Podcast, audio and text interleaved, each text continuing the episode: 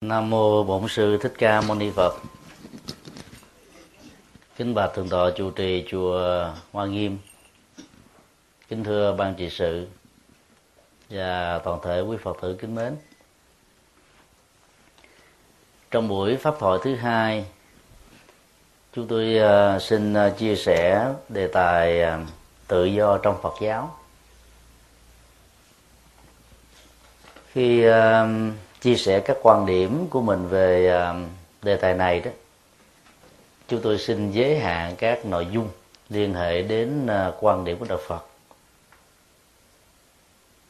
Và không muốn à, phân tích về sự bất đồng về ý niệm tự do đứng từ góc độ xã hội, bao gồm tự do chính trị, tự do tôn giáo và tự do kinh tế vốn là ba mối quan tâm rất là đặc biệt của các nhà xã hội chính trị nói chung. Câu hỏi mà nhiều vị sẽ đặt ra là tại sao không nói giải thoát mà lại nói tự do trong đạo phật? Hai khái niệm này nó có cái điểm giống và có điểm khác. Điểm giống đó, thì à, phần tự do đó, nó tiếp cận được một phần nhỏ của giải thoát. Ở chỗ đó là cả tự do và giải thoát đều à, giúp cho con người không quá trở nên à, mặc cảm, tự ti về thân phận của mình, mạnh dạng hơn trong việc à, thể hiện, chia sẻ các quan điểm và những gì mà con người nghĩ rằng là nó cần thiết cho người khác và là trong mối tương tác nói chung. Sự ờ, không do dự chần chừ trong ờ, quyết định đó, nó cũng là một cái ờ, biểu hiện của tự do. Nhưng ở trong ý nghĩa của giải thoát đó thì nội dung của nó trở nên sâu sắc hơn. Là các hành động bao gồm lời nói việc làm và tư duy của con người đã không bị những cái rào cản của các định chế xã hội, rồi à, các cái trở ngại và nghịch cảnh khác. Một cách rất là tự nhiên, nó tỏa ra từ bên trong đó chúng ta không liên hệ gì đến cái chủ nghĩa kinh nghiệm hoặc là cái chủ nghĩa giáo dục mà con người có thể lụm lặt được hay là tích tụ được thông qua quá trình của tự sống đối với à, ý niệm và nội dung của tự do.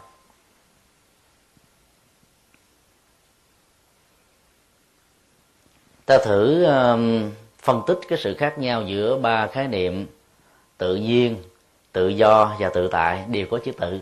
Tức là lấy mình làm làm cái nền tảng như là một cái hệ quy chiếu trong sự tương tác giữa ta và môi trường, thế giới xung quanh bao gồm con người trong các mối liên hệ thì à, sự tự nhiên đó nó như là một cái à, thái độ rất là thoải mái. Đến lúc trở nên rất là vô tư.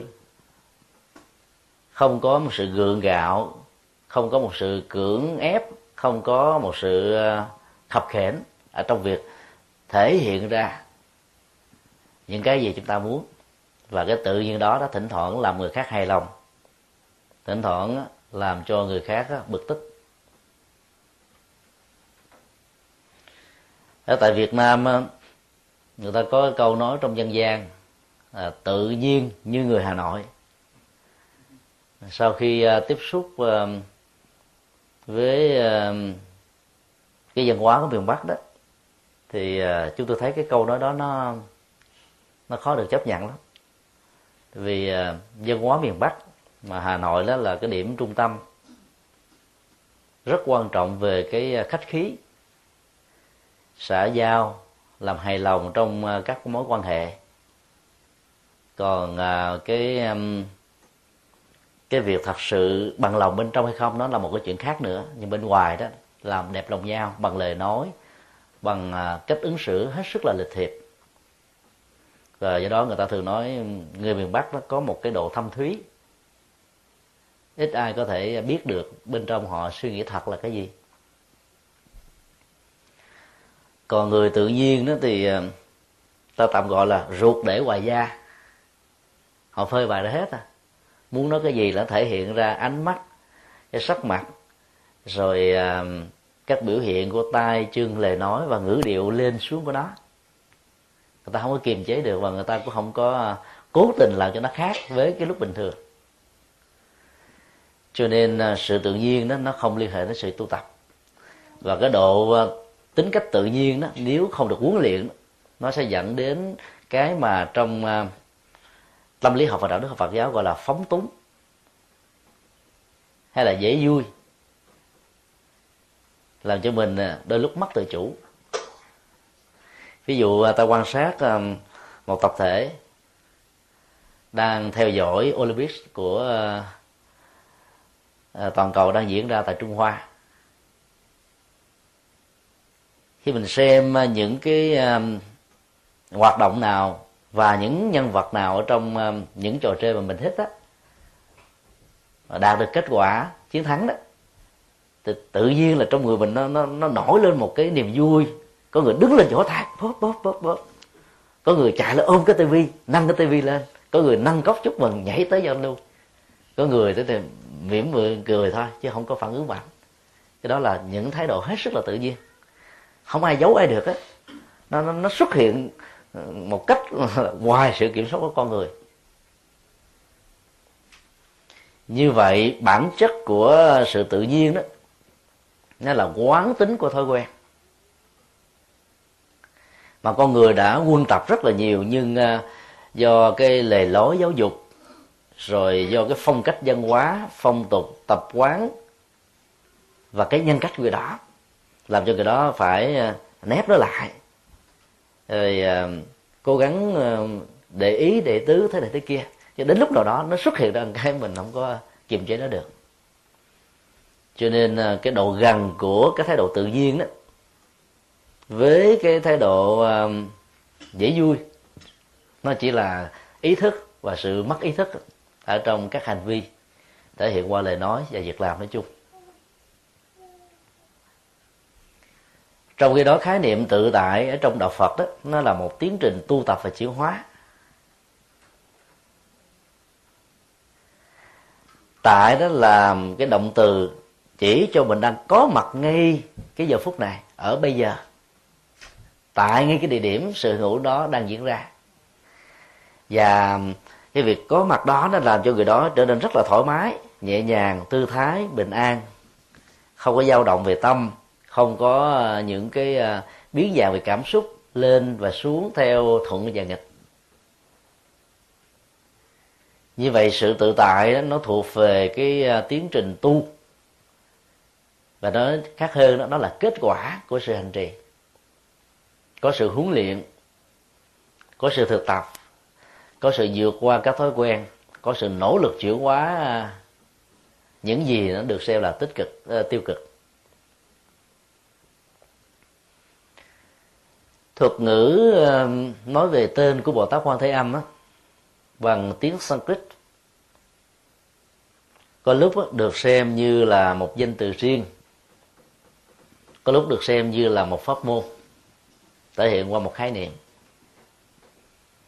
Avalokitesvara được các tổ và các nhà dịch giả tam tạng đó, dịch bằng hai nghĩa khác nhau quan thế âm và quán tự tại. Khi dịch là quan thế âm đó, thì cái yếu tính của lòng từ bi và chủ nghĩa nhập thế để mang lại lệ lạc cho nhân nguồn xã hội đó, nó trở thành là cái tiêu điểm. Và cái sự quán chiếu đó chỉ là một cái phương tiện để giúp cho lòng từ bi này được thực hiện, làm giảm đi nỗi khổ niềm đau và sự bất hạnh của con người ở những nơi, trong những thời điểm có nhu cầu.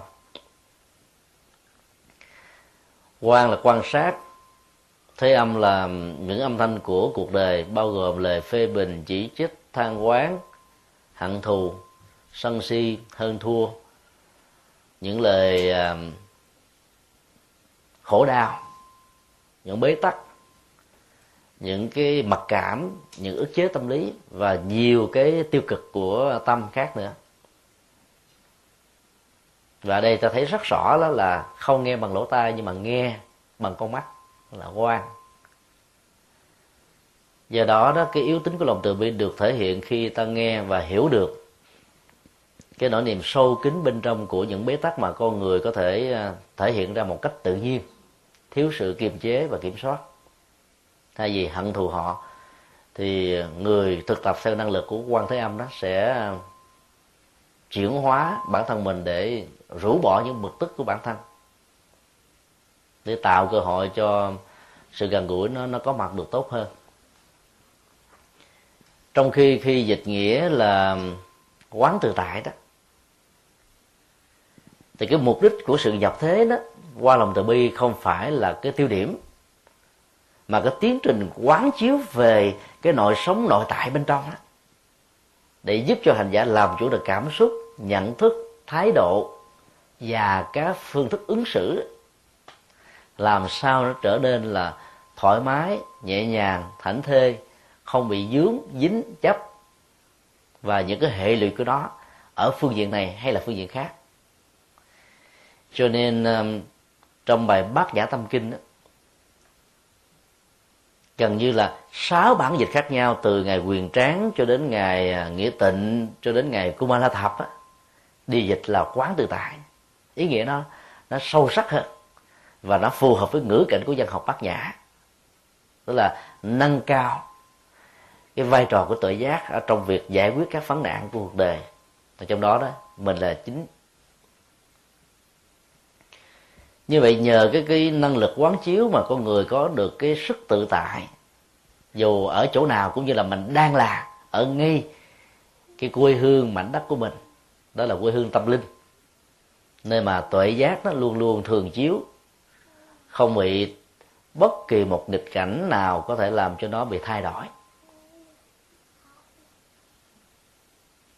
Do đó những người à, xuất gia tu học Phật đó, mỗi khi à, chúc tục lẫn nhau vào những dịp Tết, hoặc là mỗi khi gặp nhau, chào nhau, thì à, thường sử dụng hai câu. Pháp hỷ sung mãn, thân tâm tường tự tại. Niềm vui với chánh pháp như là một cái sung lực làm cho con người được hạnh phúc. Có mặt và đi trong cuộc đời với sự bình an. Nó như là cái chất sống thiếu nó đó. Thì người tu khó có thể thu được bền. Cho nên à, nếu người tại gia tìm những niềm vui trong đời sống gia đình, vợ chồng, sau đó còn cái như là hoa trái của tình yêu, nâng đỡ dìu dắt, thì ngược lại đối với người xuất gia đó, cái niềm vui chính đó là vui với Phật pháp thứ nhất là mình à, tiếp nhận được cái giá trị giáo lý cao siêu rồi ứng dụng nó rồi chia sẻ nó rồi truyền bá nó. Ai làm được nhiều những điều như thế đó thì dầu cho nghịch cảnh nó đến cỡ nào đi nữa người ta không thể ra đời được. Dầu cho có cám dỗ mạnh cỡ nào đi nữa hấp dẫn như thế nào đi nữa cũng không làm cho người đó lung lay vì họ có cái niềm vui nội tại về Phật pháp.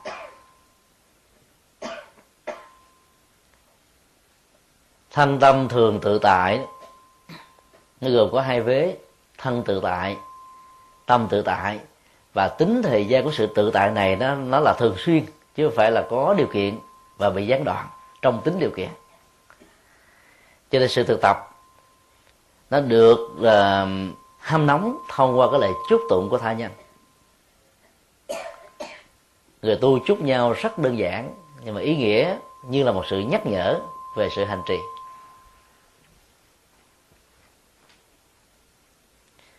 Tâm tự tại đó thì người đó không bị à, dướng dính chấp. Ở chỗ nào người đó cũng có thể làm được các phật sự. Hoàn cảnh nào cũng có thể thành công các phật sự. Nhưng thân tự tại thì tự tại như thế nào? Trưa hôm nay à, có mặt tại à, tiểu à, trước lâm viên tử, của cư sĩ Nguyên Tu.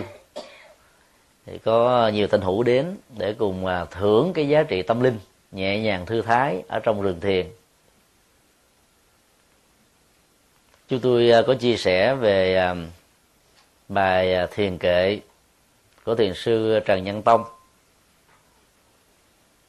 cư trần lạc đạo.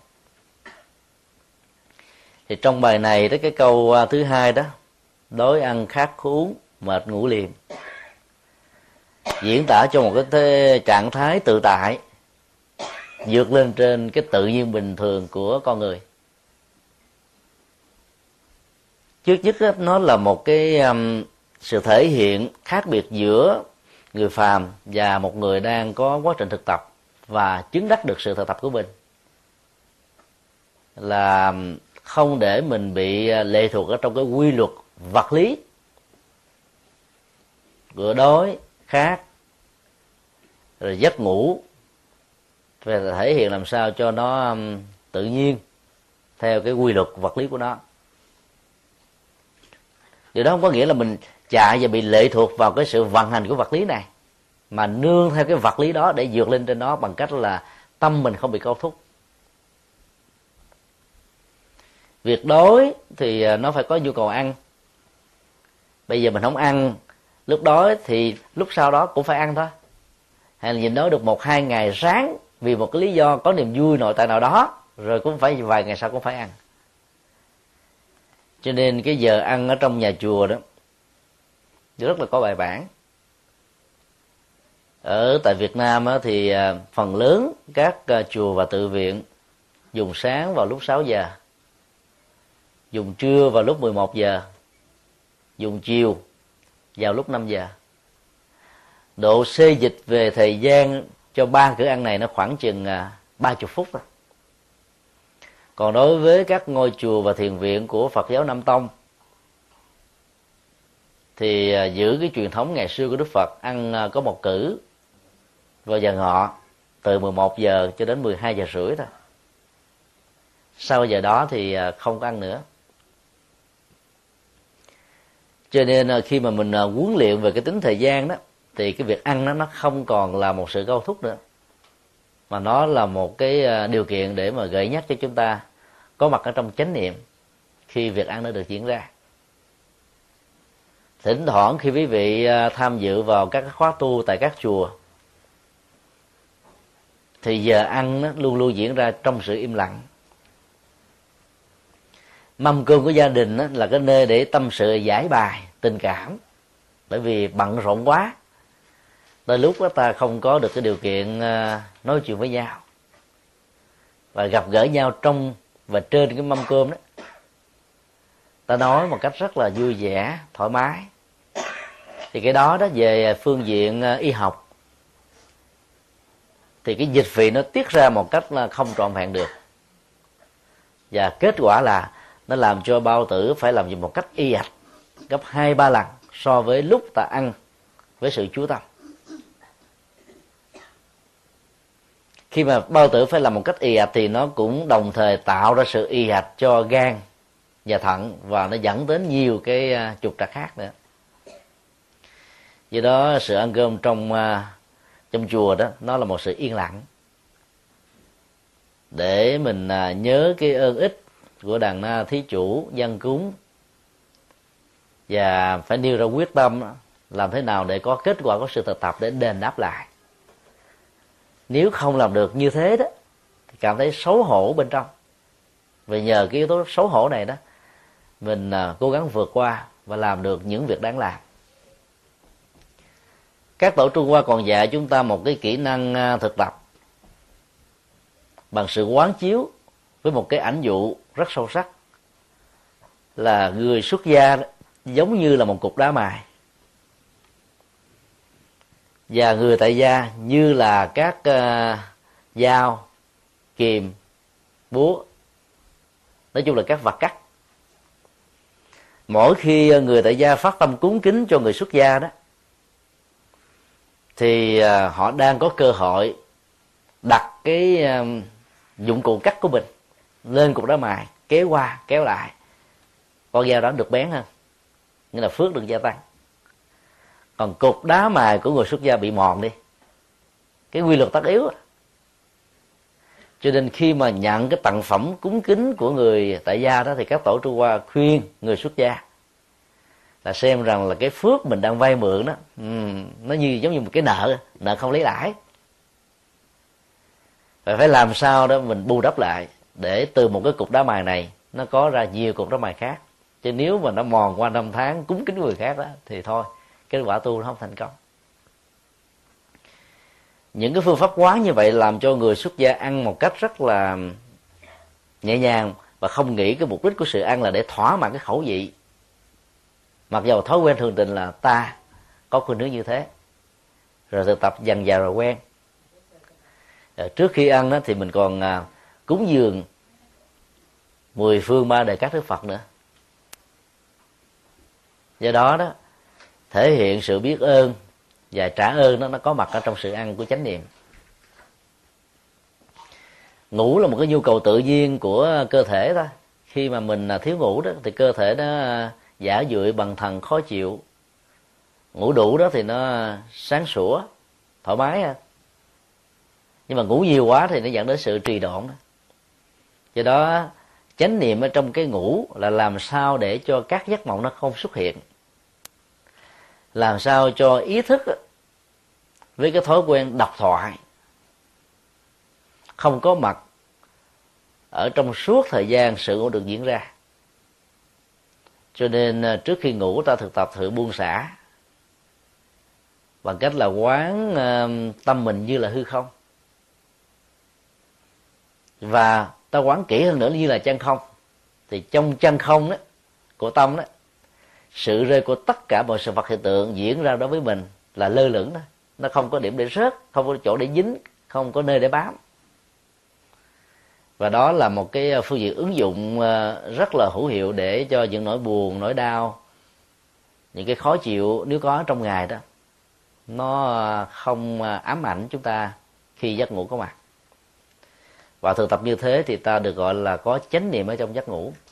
Và cứ thực tập hoài, thực tập mãi đó thì cái trạng thái tự tại nó được diễn ra. Nói một cái khác là, tự tại là một cái phản ứng hết sức là vô điều kiện.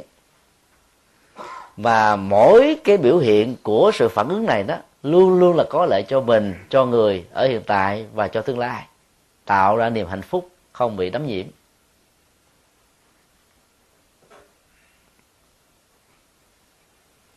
Do đó ta làm chủ được cái ờ, cái nhu cầu về ăn uống ngủ và sinh hoạt nói chung. Thì trạng thái thông dong như thế được gọi là tự tại. Các thiền sư ờ, trung quốc còn gọi thêm một cái từ là thõng tay vào chợ. Người đạt được cái năng lực tự tại đó như là một cái um, muỗng inox nằm trong um, cái chén nước mắm. Nó không dính không thấm đưa lên đó thì nước mắm nó vẫn bám vào trong ờ, cái cái ờ, cái vật bằng inox này. Nó cũng tạo ra mùi hôi. Nhiều khi ta rửa bằng nước nóng hay rửa bằng nước lã bình thường thôi thì nó cũng bớt đi. Thì cái quan trọng là nó không thấm vào bên trong. Trong khi nếu ta sử dụng muỗng, đũa và các vật dụng để tạo ra sự ăn bằng gỗ hay là bằng uh, các cái loại có thể thấm được đó thì cái mùi nó sẽ giữ hoài là cho nên uh, cái gì mà có dính có thấm thì nó có tạo ra sự rớt rỉ rọt thì cái đó nó không được xem là tự tại. Như vậy bản chất của sự tự tại đó là cái kết quả của sự tu làm chủ được bản thân mình. Trong khi đó tự do đó là có cái nghĩa rất là rộng phần lớn cái cái cái ngoại hàm của nó nó liên hệ đến um, cái cá nhân và sự riêng tư của con người. Nhất là tự do đó đặt ở trong uh, ngữ cảnh của xã hội phương tây. Khi mà con người uh, với cái quyền được bảo vệ bởi luật pháp được đề cao ở mức độ lớn nhất đó thì trước nhất đó, cái tự do đó nó tạo ra cho người có một cái chất liệu là tự nhiên thoải mái lắm. Không có ờ, gượng gạo, không có rụt rè.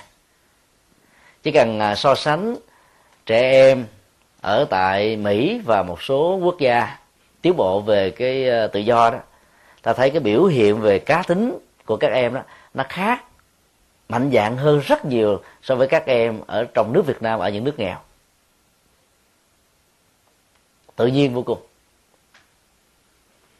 và cái ngôn ngữ ờ, sưng hô ở trong ờ, tiếng Anh ấy, và nhiều tiếng khác đó nó làm cho người ta trở nên ờ, tự do hơn. Và nghĩ rằng là cái đó nó tạo ra sự thân mật hơn gọi tên cha mẹ thậm chí là ông của mình bằng tên thôi.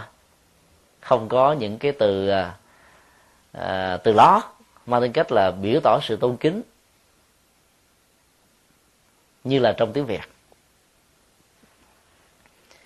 do đó bản chất của sự tự do trong à, thế giới phương tây hay là chung là thế giới của loài người làm cho các tôi đó trở nên mạnh dạng hơn thoải mái hơn và càng đẩy cái giá trị của sự tự do đó ở mức độ lớn nhất mà nó có thể có đó thì à, con người dễ bị thương tổn lắm. Ta thử um, đối chiếu lại mới cách đây 35 năm trở về trước đó khi còn ở Việt Nam, mỗi một cái ngôi nhà chừng à, ba chục mét vuông, vài chục mét vuông thôi, ở đến ba thế hệ, số lượng năm bảy thành viên, ngủ với nhau san sát, đến lúc một cái giường ngủ hai người, ba người, mà đôi lúc không có vấn đề gì hết á. Ta vẫn ở một cách cho đến lúc nào ta có điều kiện, ở cái nhà mới khác hơn thôi. Nhưng mà khi có mặt ở tại à, các nước à, tiến bộ về kinh tế mà nền tự do của nó được được đạt ở mức độ cao nhất và được bảo hộ bởi luật pháp đó thì cái việc giữ con em của mình ở trong nhà với mình, mặc dầu cái căn nhà nó lớn là 600 mét vuông cho đến một ngàn hai mét vuông, có hai lầu, có vài phòng riêng, cửa kính, đóng then gài cho từng phòng đàng hoàng. Trong mỗi phòng có phương tiện giường ngủ, bàn làm việc, nhà vệ sinh và nhiều cái ờ, nhu yếu phẩm khác thì con em của ta có khuynh hướng là muốn tách rời thôi không muốn ở chung. Vì nó muốn đạt được cái sự tự do của các tôi ở mức độ cao nhất. Không có bị ai dòm ngó, không bị ai thấy để ý, không bị ai có ý kiến.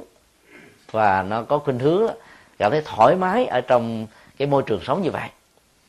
Cho nên từ một gia đình sau 10 năm, hoặc là sau 20 năm á có thành hai căn nhà, ba căn nhà, bốn căn nhà và nhiều căn nhà. Và tương tự ở các chùa cũng như thế, vì à, cái chủ nghĩa tự do nó được đề cao. Khi một thầy được bảo lãnh qua để làm phật sự cho một ngôi chùa, sau khi có thể sanh rồi đó, thầy đó muốn được tự do, cho nên ra lập thêm một cái thất, rồi sau đó nhân nó thành một ngôi chùa. Và nếu thầy đó tiếp tục bảo lãnh những người thân của mình qua để phụ cùng làm phật sự, thì sau vài năm, khi có thể sanh, tách ra thêm những ngôi chùa và cứ như thế đó, cái ngôi chùa ở tại cái nền văn hóa phương tây đó, trong cộng đồng người việt đó, nó một thành hai hai thành bốn bốn thành tám tám thành mười sáu, cứ thành cấp số cộng, cấp số nhân, lớn dần dần. Cho đến lúc nào nó trở thành là là là tự mãn, cái kia là nhân mãn, là nó nó quá dư thừa về người, cái này là nó quá dư thừa về chùa. Vì số lượng phật tử đó, có khuynh hướng là không gia tăng. Nó chỉ tạo thành một cái lưu lượng tùy theo cái bản chất và sự hấp dẫn trong cái tổ chức tu học ở từng ngôi chùa. Mà cái lượng phật tử ở chỗ a có thể di chuyển vào chỗ b từ chỗ b có thể di chuyển vào chỗ c. Và ngược lại. Còn người chưa biết đạo chưa quy chính thức đó, đến chùa để quy trở thành phật tử ít lắm. Qua năm tháng ngày giờ những vị phật tử thuần thành ở việt nam định cư tại đây khi nằm xuống rồi đó con em á một thế hệ rưỡi và thế hệ thứ hai trở đi đó nó giảm sút hơn nữa. Và nếu ta không khéo um, tạo ra một cái hướng để mà giữ lại cái truyền thống tâm linh Phật giáo tại đất nước này đó thì 10 năm sau đó Phật giáo Việt Nam tại hải ngoại phải à, đối diện với sự khủng hoảng là chùa không có người kế thừa. Và không khéo đó thì các ngôi chùa nhiều như hiện nay sẽ lâm vào tình trạng ý hình như là ở Hawaii của Trung Hoa, Nhật Bản và Triều Tiên. Phải bán lại cho các hội đoàn tôn giáo khác cũng giống như hiện nay đó các hội đoàn tôn giáo khác bán lại cho các nhà sư các sư cô mua để lập chùa. Do đó đó cái bản chất của cái sự tự do về cá nhân với các nội hàm và ngoại hàm lớn nhất có thể có và được bảo vệ bởi luật pháp đó thì làm cho sức chịu đựng của con người nó trở nên kém hơn bình thường. Cái quy luật nó tắt yếu như thế. Ở việt nam nó mình quen với tiếng ồn nè, quen với ô nhiễm môi trường nè, quen với những cái sự khốn khó, nghèo nè. Đi đâu mình chịu cũng nổi chứ, không sao. Tại vì cái khó khăn nhất, cái nghèo nhất mình đã trải qua rồi thì không có cái gì mà mình không không sống được á. Nhưng những người mà sống ở trong môi trường đầy đủ, về Việt Nam chút xíu là dễ cảm nè, dễ cúm nè, chịu không nổi mà trong khi đó, ở Việt Nam trước đây mình đã có mặt ba chục năm, bốn chục năm, bây giờ mình có mặt bốn năm năm trong môi trường thuận lợi hơn thôi. Về Việt Nam thấy ngột ngạt liền à. cho nên cái tự do ở mức độ lớn nhất của nó, một cách tất yếu, nó sẽ làm cho chúng ta dễ dàng bị dị ứng với những cái bối cảnh môi môi trường hoàn cảnh không thuận lợi như cái nơi ta đang sống. Và nếu ta buộc phải sống ở trong một nghịch cảnh như vậy đó, thì cái tôi của chúng ta nó sẽ bị thách đố từ nhiều hướng khác nhau và sự khủng hoảng nội tại trong cái tôi đó, nó bắt đầu làm cho người đó tự nổi loạn với chính mình. Bất mãn là một yếu tố mà từ cái sự nỗ lực chân chính và có phương pháp sẽ làm cho người đó tốt hơn những cái hoàn cảnh, những con người tạo ra những nội dung với cái sự bất mãn mà người này gặp phải. Không có những sự bất mãn thì ta sẽ không làm tốt hơn hay hơn những cái đã có nhưng bất mãn mà không có một cái định hướng, nó sẽ dẫn đến sự nổi loạn. Mà kết quả là nó chẳng đưa ta đi tới đâu. Và nó nói một cách khác là phản ứng của lòng sân thôi chứ thỏa mãn, cái bất mãn do vì nó thương tổn đến cái tôi tự do, được tự do và muốn hưởng được tự do của mình thôi. Cho nên trong nền văn hóa của cái sự tự do là được đề cao mức độ cao nhất đó, thì sự thương tổn cái tôi bị ảnh hưởng rất lớn và cái tôi được trương sinh ở trong cái sự tự do lớn nhất của nó nó cũng làm cho người đó dễ dàng bị khổ, bị đau. Mặc dù đời sống vật chất của họ rất là lớn. Ngày 7 tây tháng 7 năm 2007 năm ngoái đó, chúng tôi có mặt tại chùa Linh Sơn ở ờ, Boston. Và ni sư trụ trì ờ, sáng hôm đó cắt cớ yêu cầu chúng tôi giảng về đề tài tình yêu. Được yêu cầu tại ngay cái buổi à, pháp thoại chúng tôi không thể từ chối. Và hôm đó chúng tôi có đưa ra một cái à, số liệu mà mình đã được đọc đây đó cách đó không lâu. Tại hoa kỳ đó cứ khoảng à, hai cặp hôn nhân đó sau khoảng trung bình 3 năm là có một cặp ly dị. Số lượng Hoa Kỳ ly dị đó là 49,7% đó là con số khá cao. Hiện nay đang đứng đầu bảng toàn cầu.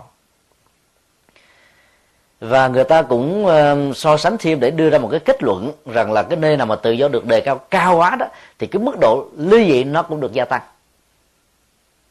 Trong khi đó, những nước nghèo khó và thiếu tự do đó, thì người ta lại ít ly dị hơn.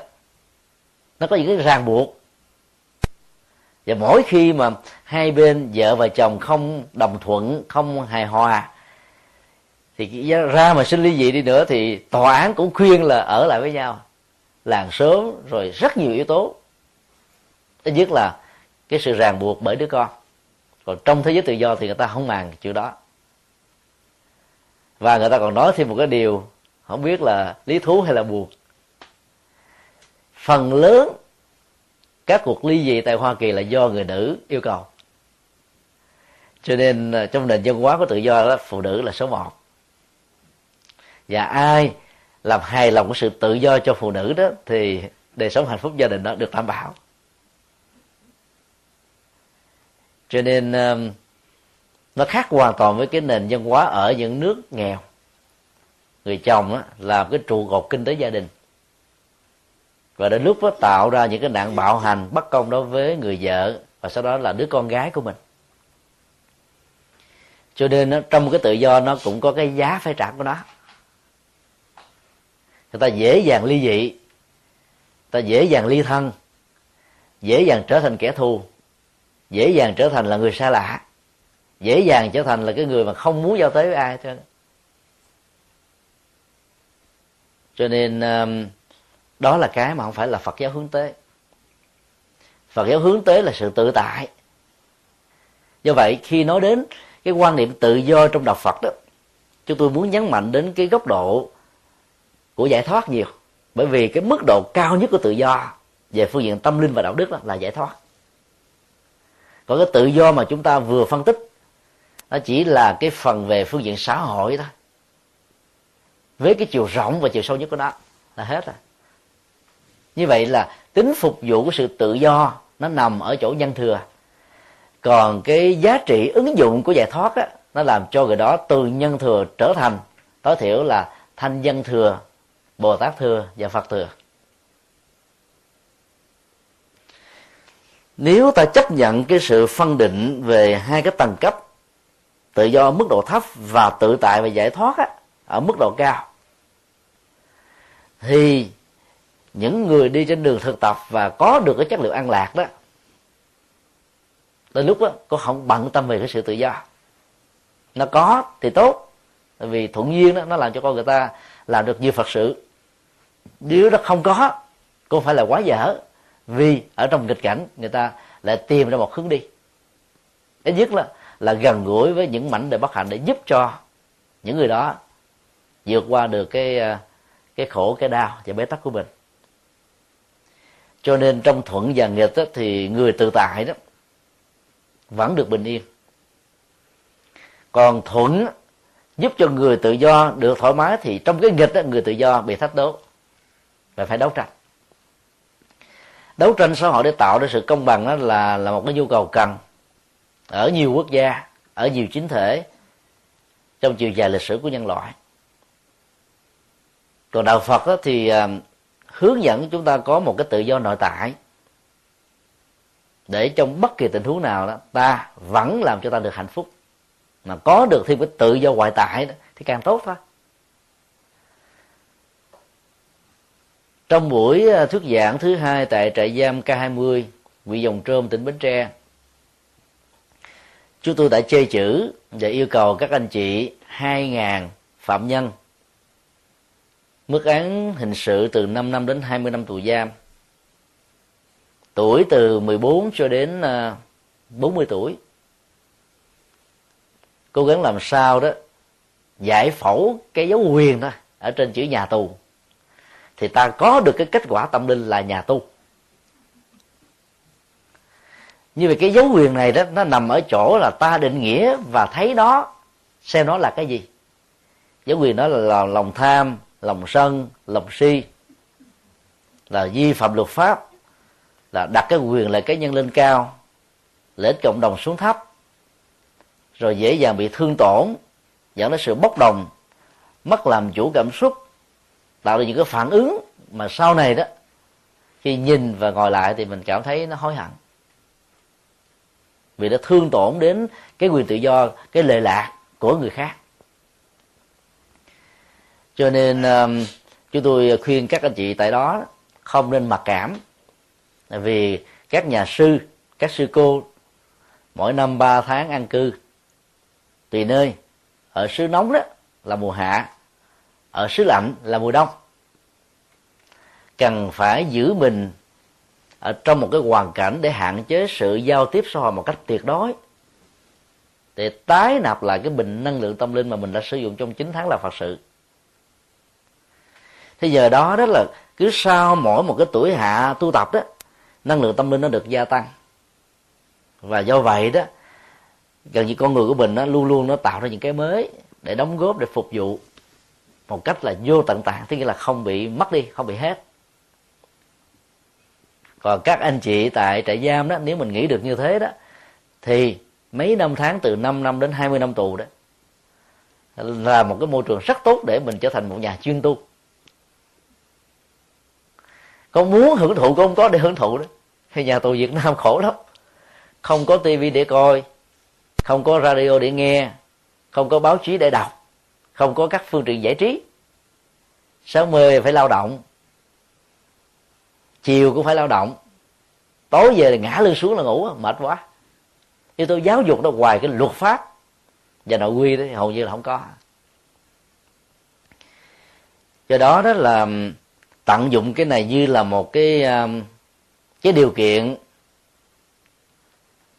cách ly cái hoàn cảnh mà các hạt giống tiêu cực mình vốn có trong xã hội đó không thể nào thể hiện thêm lần thứ hai. Thì lúc đó đó, cái dấu quyền này nó sẽ được biến mất và nhà tù trở thành nhà tu một anh phạm nhân có thể trở thành một nhà sư để tóc. Một chị phạm nhân có thể trở thành một sư cô có tóc. Ít nhất là trong suốt thời gian mà mình có mặt ở trong trại giam đó. Và nếu các anh chị đó đó chịu khó thực tập hoặc là thiền quán hoặc là tịnh độ mà chúng tôi thường giới thiệu luôn cả hai trong suốt thời gian này chứ không phải là làm một cách chiếu lệ thì có lẽ là cái sự tự do nội tại đó nó làm cho họ thoải mái và phải cảm ơn cái hoàn cảnh nghịch như thế vì nhờ có đó đó họ thay đổi được một cá tánh. Chúng tôi đồng thời lúc đó cũng đề nghị các anh chị em tại đây thay đổi cái quan niệm thôi. Thay vì mình nghĩ rằng là 8 giờ một ngày lao động để uh, như là một sự bị trừng phạt. Thì mình nghĩ rằng là mình có 8 giờ đang làm công quả trong chùa. Trồng trọt, chăn nuôi, vân vân. Và nhiều việc khác, cứ nghĩ như là làm công quả đi. Cái tâm mình đang hướng về sự phục vụ một cách có dụng ý. Và sau khi mình mãn hạn tù đó, suốt mấy năm như thế mình quen công quả rồi thì mình đâu có lấy lỡ nào mà lấy bằng tay này mà đi cướp giật rồi tạo ra những cái phi pháp nữa đâu nó thay đổi một cách nhẹ nhàng lắm. Lần à, thứ năm là 31 tháng 5 2008 vừa qua tôi trở lại chia sẻ về đề tài à, đứng dậy sau vấp ngã. Thì uh, giám đốc thông tấn xã trung tâm nghe nhìn đặt trách tại phía nam. Và thường trực của đài VTV1 đã tháp tùng với cái đoàn từ thiện của chúng tôi. Sau buổi thuyết giảng họ đã phỏng vấn bất ngờ, không thông báo trước. Ông tổng giám thị trả lời là trong suốt hơn mười mấy năm làm công việc quản lý trại giam đó, thì khoảng một năm rưỡi này đó là ông cảm thấy nó nhẹ nhõm nhất, vì ông không cần phải dùng các hình phạt, la rầy. Và cái hiện tượng đại bàng, hiện tượng đại bàng đen, đại bàng xanh, đại bàng đỏ đó, nó không còn nữa người ta coi nhau như anh em. Ai cũng có một cái sâu chuỗi niệm phật trên tay đó. Cứ mỗi lần đi vào, chúng tôi đem theo hai ngàn năm sâu chuỗi. Cứ một lần vào là hai ngàn năm sâu chuỗi. Năm lần á thì cái nhân lên thành là mười mấy lần, mười mấy ngàn. Và các anh chị em tại đây, họ giật với nhau, họ sợ không đến phòng mình đó họ thích đó mà. Họ nghĩ là bây giờ niệm phật có công đức này thì cái tù tội nó sẽ giảm. Phật gia ơn, phật sẽ chấp nhận sự sám hối của mình. Họ sẽ trở thành người tốt thôi do đó đó, làm sao để ờ, ở trong bất cứ cái tình huống nào, sự tự tập nếu có thì ta sẽ có được cái chất liệu của sự tự tại. Và đây chính là cái hướng mà những người ờ, hành giả Phật giáo hướng về. Vấn đề thứ hai ở đây đó, khi đề cập đến tự do trong đạo Phật đó thì ờ, về phương diện xã hội, thì ta thấy là Đức Phật mời gọi tất cả mọi người đến không phải bằng niềm tin, mà bằng nhận thức. Một trong năm đặc điểm giáo pháp của Đức Phật, có một đặc điểm rất ấn tượng đến để mà thấy. Tất cả chúng ta được xem như là ứng cử viên của niềm tin. Trong lúc mình chưa chọn lựa một tôn giáo nào đó, làm cái con đường đi, tâm linh của mình, được mời gọi với một nhân chứng, thấy quan sát đồng đo tính điếm bằng cái nhận thức hết sức là là khách quan của mình. Chứ không bị ép buộc theo truyền thống là sinh ra cha mẹ theo đạo rồi mình theo sao và cho đến lúc nào mình cảm thấy thỏa mãn để cái giá trị hiện thực, tính lợi ích của nó về đạo đức, chiều sâu lâu dài cho mình và cho người, thì việc đi theo đó mới làm cho cái chất liệu Phật pháp đó nó thấm vào trong con người của mình chứ bằng không đó sau một thời gian chúng ta nản chí và dưới những cái khó khăn của hoàn cảnh đó, ta có thể bỏ đạo.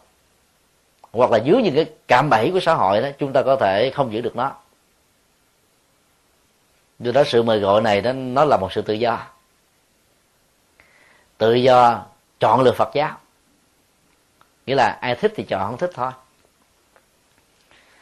Nếu như thế không có nghĩa là cha mẹ và những người đi trước đó không có trách nhiệm về việc hướng dẫn con em của mình. Trong một bài kinh ờ, trường bộ, một vị ờ, thái tử con của vua ba tư nặc quy đức phật đến ba lần. Lần thứ ba là lần ấn tượng nhất. Hôm đó sau ờ, rất nhiều cái nỗi khổ niềm đau về tình yêu, về bản chất của đời sống trong các mối quan hệ giao tế, tranh giành, hơn thua. Ông chán nản quá. Và lúc đó đó, cái người họ, hậu hậu hậu hậu cận của ông đó yêu cầu là xin ngài hãy đến gặp đức phật. Ngài đang thuyết pháp gần đây.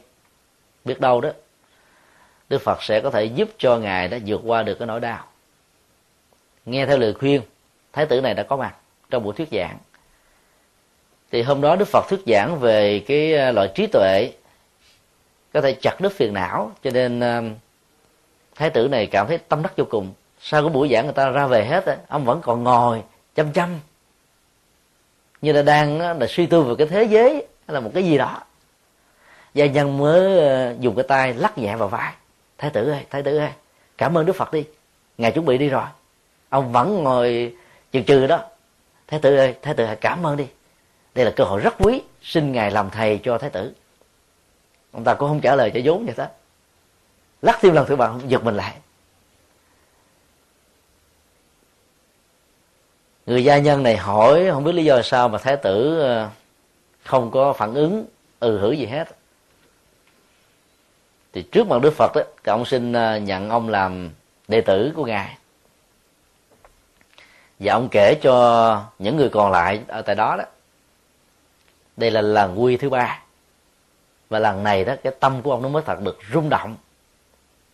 Chấn động đến độ cái cái lòng cảm phục của ông đối với Phật nó đạt được mức độ cao nhất chưa từng có đối với ai. Và cái sự quy như thế đó, nó mới làm cho ông đó đi con đường Phật đó, đến nơi đến chốn. Có an vui, có lợi ích.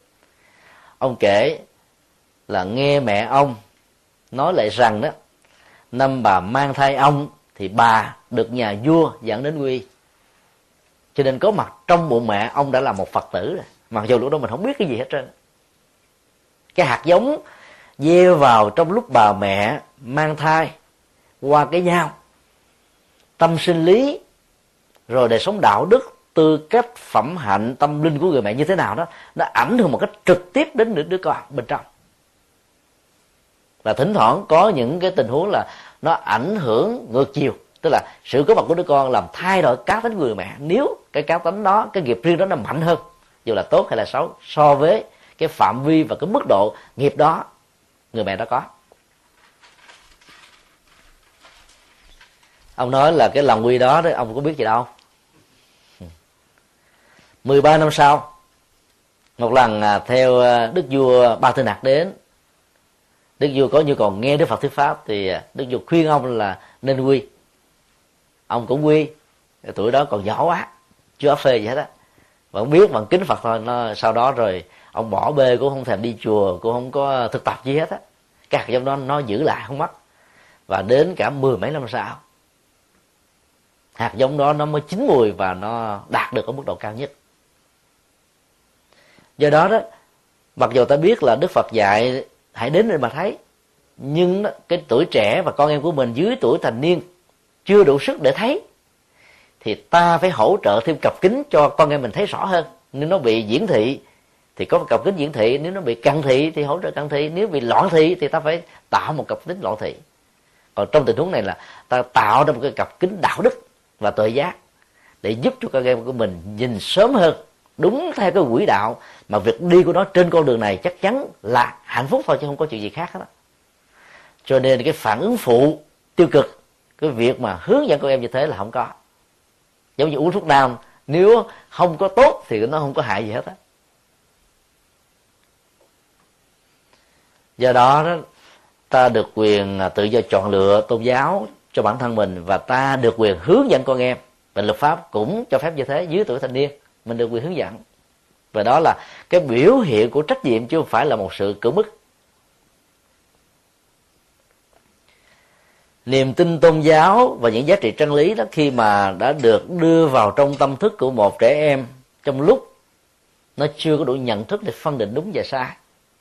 Thì sau này khi lớn lên đó, nhỏ nó ra không phải là chuyện dễ. Ta có thử uh, liên tưởng lại cái sự kiện khi xem những cái thước phim đầu tiên con người đổ bộ trên mặt trăng. Vào ngày 20 tháng 7 năm 1969 nhà phi hành gia Neil Armstrong đặt chân xuống mặt trăng. Thì cái động tác đầu tiên ông làm ông làm là đó là tạo ra dấu thánh giá. Lại Chúa Chúa đã giúp cho con sống còn. Là một nhà khoa học gia thì chắc chắn rằng là ông hiểu vũ trụ này không phải là là cái mặt phẳng và nắp dung trái đất không phải là một mặt phẳng, bầu trời không phải là nắp dung sự sống của con người không phải chỉ có mặt trên hành tinh này. Và cái nguyên nhân khể thủy đầu tiên của, của vũ trụ là chúa đó là không thể nào chấp nhận được từ phương diện vật lý như là vật lý hiện đại. Ý hệt như là học thuyết duyên khể của nhà phật chủ trương vậy đó. Nhưng vì ông là một tín đồ từ thở nhỏ cho nên cái thói quen tôn giáo đó đã có mặt rồi. Và mặc dù đặt chân lên như thế là một nhà khoa học cái phản cái thói quen đó như một sự tự nhiên, không cưỡng lại được, làm cho ông phải làm cái dấu đó chứ không làm dấu khác, để có cảm giác chấn an. Mình ra về bình yên vô sự. Do đó đó, nếu ta suy nghĩ từ cái bài kinh ờ, trong trung bộ như vừa nêu, về cái tác động mà ta biết rằng là nạp một cái dữ liệu chân lý gì tốt đó, hay là đạo đức từ cái tuổi nhỏ, con em chúng ta đó sẽ không mất vì hạt giống nó còn nguyên à chỉ cần tạo chất xúc tác, ví dụ như vua ba tư nặc xúc tác đó ở tuổi 13 rồi sau đó chỉ cần có một cái thuận duyên, một biến cố, một cái sự kiện gì đó khổ đau trong cuộc đời đó, thì con em chúng ta tự động tìm đến đạo phật đó. chứ nhất là đến để mà thấy thôi. Nó suy nghĩ và sau đây nó tìm hiểu hết tất cả các tôn giáo, các triết thức rồi thì thấy là đạo phật vẫn là một ưu thế. Về con đường tâm linh. Và làm như vậy, ta không phải là đánh mất cái tự do cho con em, mà ta đang tạo một cái tiền đề cho sự tự do đó đó. Nó có được cái giá trị của nó.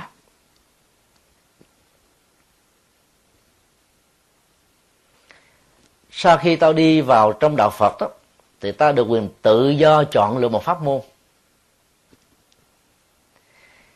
Một vị thầy đầu tiên khai tâm nó lại đóng vai trò rất quan trọng. Vị thầy đó có thể chọn pháp môn thiền trong thiền đó có thiền vipassana, rồi à, có thiền à, của trung quốc là công án và thoại đầu. Hoặc là có thể chọn à, pháp môn tịnh độ, có hai hướng. Tịnh độ tây phương, tức là cầu nguyện giảng sanh sau khi qua đời, và tịnh độ nhân gian, hay còn gọi là tịnh độ hiện tiền, tức là thiết lập tịnh độ trên hành tinh này trong lúc ta đang sống bây giờ và tại đây không quan trọng về cái sự tái sanh sau khi chết. Hoặc là chấp nhận về mặt tông mặt tông cũng có hai hướng. Một loại đó đề cao và cường điệu cái vai trò và giá trị mức độ cao nhất của những câu thần chú. Và một bên đó, xem rằng thần chú đó chỉ là một cái công cụ và phương tiện để nhiếp tâm. Để tâm mình được tỉnh thức và bất loạn mà thôi. Thì ta có thể đi vào chọn lựa bất kỳ một pháp môn nào ta thích dĩ nhiên khi mà người phật tử đến chùa để trở thành một phật tử mới hay là một phật tử chính thức đó mặc dầu chưa có một cái thống kê chuẩn xác nhưng phần lớn đi vào làm phật tử thông qua con đường của lễ tang. Khi gia quyến có một người qua đời được thân nhân hướng dẫn bạn bè khích lệ điều đầu tiên là ta đi vào chùa để xem ngài. Phật á, tối kỵ về năm tháng ngày giờ. Khuyên tu sĩ không nên làm người đó nhưng mà quần chúng đến chùa quan tâm nhất là những thứ này. Nếu chùa không tổ chức người ta đi chùa khác. Nếu các chùa không tổ chức thì ta đi nhà thờ. Rồi từ phương tiện nó dẫn đến sự tùng sự. Dần già rồi đó người ta có cảm giác và hiểu lầm rằng đó là những thứ này là sản phẩm của Phật giáo về phương diện tín ngưỡng và tâm linh thực ra đó, nó là của dân gian, hay nói cái khác là gắn liền với nho giáo nhiều hơn. Do đó đó, khi mà mình có mặt ở trong một cái ngôi chùa, thông qua một cái lễ tang đó, nếu chùa đó tu theo tịnh độ thì pháp môn ta tự nhiên trở thành là tịnh độ. Nếu ta được hướng dẫn gặp một nhà sư về thiền, vipassana, tức là thiền minh sắc tuệ, thì ta trở thành là một hành giả của thiền nếu ta đi vào gặp thiền của trung hoa thì ta trở thành hành giả của pháp môn đó thôi. Như vậy, cái phương tiện và cái con đường dẫn ta đến là phật, nó lại một phần hình thành nên cái con đường pháp môn. Mà lẽ ra ta có sự lựa chọn. Dĩ nhiên nó vẫn có một sự thay đổi là sau khi trở thành phật tử rồi đó. Thực tập một pháp môn nào đó rồi, sau này người ta lại đi qua một pháp môn khác. Có nhiều người hù dọa đó pháp môn mà đi thay đổi hoài là không đi tới đâu. Không sao hết trơn. Có người ăn cơm thời gian không thích nữa thì ăn cơm gọi nước bố mẹ, trị được ờ, một vài chứng bệnh nào đó sau một thời gian nhất định trở về là ăn cháo hay là ăn ờ, ăn ờ, bánh mì cũng đâu có sao đâu. Miễn là dưỡng chất nó được đảm bảo. Và không có độc tố trong cái việc mà ta ta ăn các thực phẩm này vào thì tuổi thọ và sức khỏe sẽ được sẽ được uh, thành lập đó. Khi mà mình có được cái tự do để chọn lựa pháp môn đó thì điều tiên quyết á, ta nên nhớ cái câu nói mà đức phật dạy trong kinh uh, kim cang. Chư pháp bình đẳng vô hữu cao hạ. Các pháp môn đó ngang bằng với nhau về tính trị liệu. Do đó sẽ là một sự sai lầm nếu ta nói rằng pháp môn này là cao pháp môn khác là thấp. Đức phật đã nói chuyện này từ lâu rồi vì ngài thấy rất rõ đó, là trong số đệ tử của ngài trong tương lai đó, bằng cái thiên nhãn thông của ngài. Sau khi thực tập rồi mình nhiệt tình quá, cho nên mình nói là pháp môn này là number one. Và nếu ta để ý các bài kinh hướng dẫn pháp môn đó, luôn luôn có thêm những cái câu, đây là pháp môn vô thượng à, vô thượng thượng, và là siêu tuyệt, là số một trong các pháp môn. Ba đời chư Phật đều thực tập pháp môn này. Đập vào, nếu mà có bản kinh thôi, mình thấy cái đó hấp dẫn quá, mình đi theo liền à nhưng mà khi mình có cơ hội để tìm thêm những cái bài kinh khác thì cũng thấy, ủa, sao cái câu này nó cũng tương tự vậy? Như vậy là cái nào là siêu siêu tuyệt, cái nào là số một. Thì ta biết là những cái câu số một đó chỉ là một cái khích lệ tâm lý thôi. Để xác lập cái niềm tin trên quỹ đạo pháp môn mà việc hành trì của chúng ta hàng ngày đó, phải xem nó như là một cái phương tiện chứ không phải là cứu cánh trong tự thân của nó. Do đó trở về với cái bản kinh à, phá chấp đó là kinh kim cang một bản kinh à, nâng cao về tuệ giác của con người đó. Thì cái việc mà đề cao pháp môn của mình, thông qua việc đề cao ông này của mình, để xác định cái ngôi chùa của mình đó, nó trở thành không phải là cái hướng đi của Phật giáo. Hướng đi của Phật giáo là dung thông vô ngại. Mình không thấy cái pháp môn khác với mình là một chứa ngày vật cho mình. Và mình không thấy các hành giả trong pháp môn khác là đối thủ của mình vì trên con đường tâm linh là không có đối thủ, không có chướng ngại vật. Do đó đó, thiền mật tịnh vẫn có thể thực tập chung ở trong một ngôi chùa. Và rất tiếc đó, trong lịch sử của Phật giáo, ít có được cơ hội như thế lắm. Chúng tôi à, vào năm 2005 tham dự hội thảo về à, tăng đồ Phật giáo thế giới tại à, Phật Quang Sơn, Cao Hùng, Đài Loan. Chúng tôi có mặt tại đây một tuần lễ và tìm hiểu à, khá kỹ về cái mô hình Phật giáo của Hòa Thượng Tinh Vân. Đó là mô hình về tịnh độ nhân gian truyền đá truyền bá Phật pháp và thiết lập tịnh độ qua ba phương diện giáo dục hoàng pháp và từ thiện giáo dục là dành cho người tu hoàng pháp đó, dành cho người tại gia. Song song với hai cái mô hình đó đó thì hoàng tử tinh vân còn dành cho à, một cái đối tượng thứ ba tức là muốn trở thành nhà hoàng pháp với tư cách là một cư sĩ cho nên họ cũng được thỉnh mời để trải nghiệm cái đời sống của một người cư sĩ trong tự viện và học chương trình Phật học như các nhà sư và các sư cô. Để sau này trở thành các giáo sư đứng ở các trường lớp trong các đại học và ảnh hưởng của họ đó sẽ làm cho phật giáo có mặt ở nhiều nơi. Và con đường từ thiện nó nó là một cái ờ, cái cái cửa ngõ rất là hiệu quả và nhanh chóng để thiết lập cái tình thân thông qua tình thương, không có phân biệt đối xử và giúp cho người được thương, được quan tâm, được chăm sóc đó đến với đạo Phật dễ hơn. Năm ngoái cũng tháng này chúng tôi thuyết giảng tại chùa Linh Quang, tại à, Philadelphia. Thì có một gia đình rất là thuần thành. Mẹ và cha của gia đình đó là Phật tử nhiều năm. Gia đình gần 12 đứa con đó. Ai cũng là Phật tử thuần thành, chỉ có một đứa con trai giữa thôi. Đi theo đạo Tin lành. Trước đây đó, còn ở Việt Nam, anh là Phật tử thì hôm chúng tôi có mặt tại đó đó thì gia đình khích lệ anh là đến nghe thuyết giảng. Anh à, cũng à, không muốn làm phật lòng người mẹ đến nghe. Sau khi nghe giảng xong thì anh chất vấn rất là nhiều điều.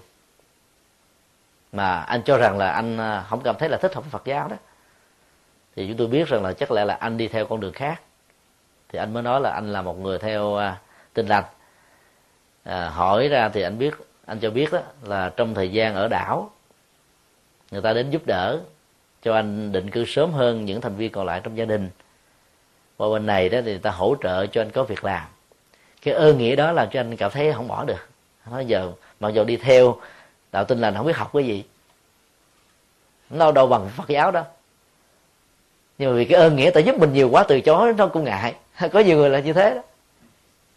Cái ơn ích làm cho người ta phải chấp nhận các cái giá trị tâm linh và tôn giáo của người tạo ra ơn cho mình. Là bởi vì người đó chưa có được cái bản lĩnh à, chọn pháp môn, mà nói rộng hơn là chọn tôn giáo. Ta nhận cái sự giúp đỡ của tha nhân, không nhất thiết là phải đền trả lại cho chính cái người giúp đó. Sau này thành công, mình có thể giúp lại nhiều người hơn, bất cứ người nào. Đó là một sự đền trả rất là thiết thực và không nhất thiết ta phải đánh mất cái tôn giáo của mình vì lý do rồi cái ơn nghĩa đó lớn quá mình không có bỏ được, bỏ sợ người ta buồn. Nhưng cũng có rất nhiều phật tử mà phần lớn, sau khi được giúp đỡ, định cư, có nghề nghiệp ổn định rồi đó, vẫn tiếp tục tìm đến chùa, chia cắt cái tiền lương của mình để ờ, thiết lập ngôi tam bảo. Và sau khi thiết lập ngôi tam bảo rồi thì mỗi tháng cũng phải còn chi rã vào những cái bill hàng tháng cho chùa đó. Vừa phải cài, lao động rất là mỏi mệt, rồi còn phải là gánh luôn một phần ngôi già lam đó là những nghĩa cử đền trả về cái ơn ích mà thai nhân giúp cho mình, một cách hết sức là có ý nghĩa. Do đó việc chọn pháp môn đó, làm sao đừng có thương tổn pháp môn khác, đừng xuyên tạc pháp môn khác, đừng có hạ bệ pháp môn khác cái quá khứ về mâu thuẫn các pháp môn thỉnh thoảng nó có ở một số vị.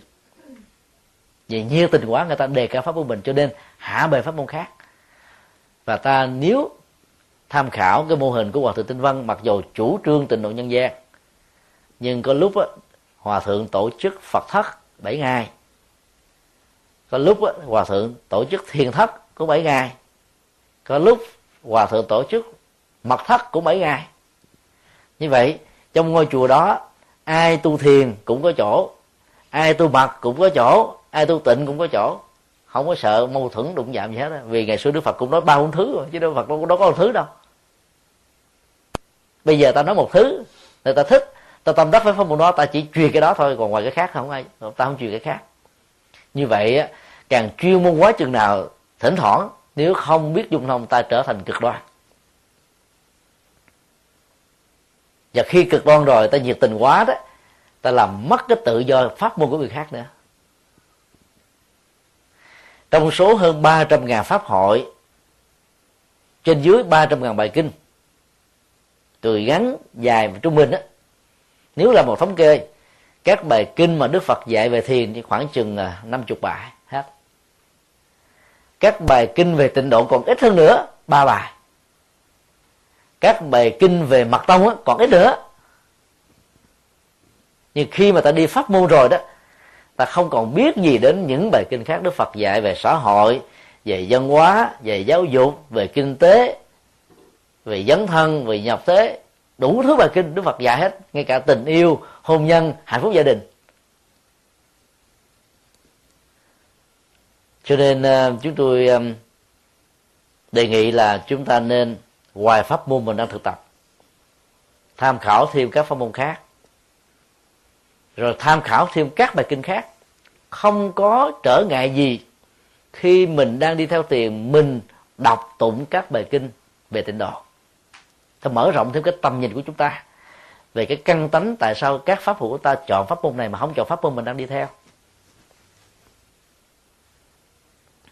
Ngoài các bài kinh về pháp môn, nên đọc các bài kinh trong số 300.000 bài kinh Đức Phật dạy. Mà bây giờ đó, đã được dịch ra tiếng Việt cũng khá nhiều. Trên trang web và đạo Phật com của chúng tôi, thì đại tạng kinh bằng Bali đó, chúng tôi là người đưa lên trên mạng đầu tiên vào năm 2000 và sau đó một năm đó, thì à, chúng tôi đã nỗ lực thực hiện tạo ra một cái tủ sách sách nói Phật giáo và đại thần kinh đó đã được thâu âm thanh dưới dạng mp3 cũng phổ biến trên trang web tủ sách phật học com. Rồi à, kinh điển a hàm kinh điển đại thừa được dịch việt ngữ đó cũng đã được phổ biến và được thâu âm thanh. Cho nên à, ngày nay đó, ta không cần phải tốn tiền nhiều để mua những cái bộ kinh dày đồ sộ. Mà chỉ cần nghe hoặc là đọc trên internet thôi là mình có thể thẩm thấu được. Rất nhiều vấn đề khác nhau đức phật đã dạy trong ý nghĩa là pháp vô hữu cao hạ đó nó còn cho ta là một cái um, ứng dụng khác. Đó là không có pháp môn nào được xem là trị bá bệnh tâm linh cho chúng sinh. Nếu trong y học đó, không có một cái loại dược chất nào trị bá bệnh thì trong tâm linh nó cũng như thế thôi. Còn ai tự đề cao rằng là thuốc này là trị bá bệnh thì ta biết rằng cái lời nói đó nó không có sự thật nhiều ở Việt Nam có khoảng thời gian người ta nói xuyên tâm liên là trị bá bệnh. Cho nên nhà nào cũng ờ, trồng xuyên tâm liên, người ta làm thuốc xuyên tâm liên vô số. Sau đó thấy không hiệu quả nữa, cái bắt đầu ờ, qua cái ờ, cái mô hình thứ hai là lá sống đời trị bá bệnh. Người ta cũng đổ dồn nhau để mà trồng lá sống đời, ăn lá sống đời, nhai lá sống đời, nấu canh lá sống đời. Sau đó cũng thấy không hiệu nghiệm, người ta lại đồn thêm, đó là canh dưỡng sinh chị báo bệnh người ta cũng đổ dồn nhau đi mua làm đúng công thức đó. Còn không đi tới đâu.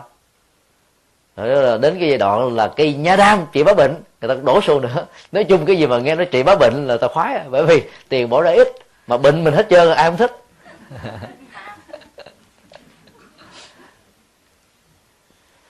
Cơ chế của luật phủ ngũ tạng về phương diện y học đó nó luôn luôn á, là có thuận và nghịch.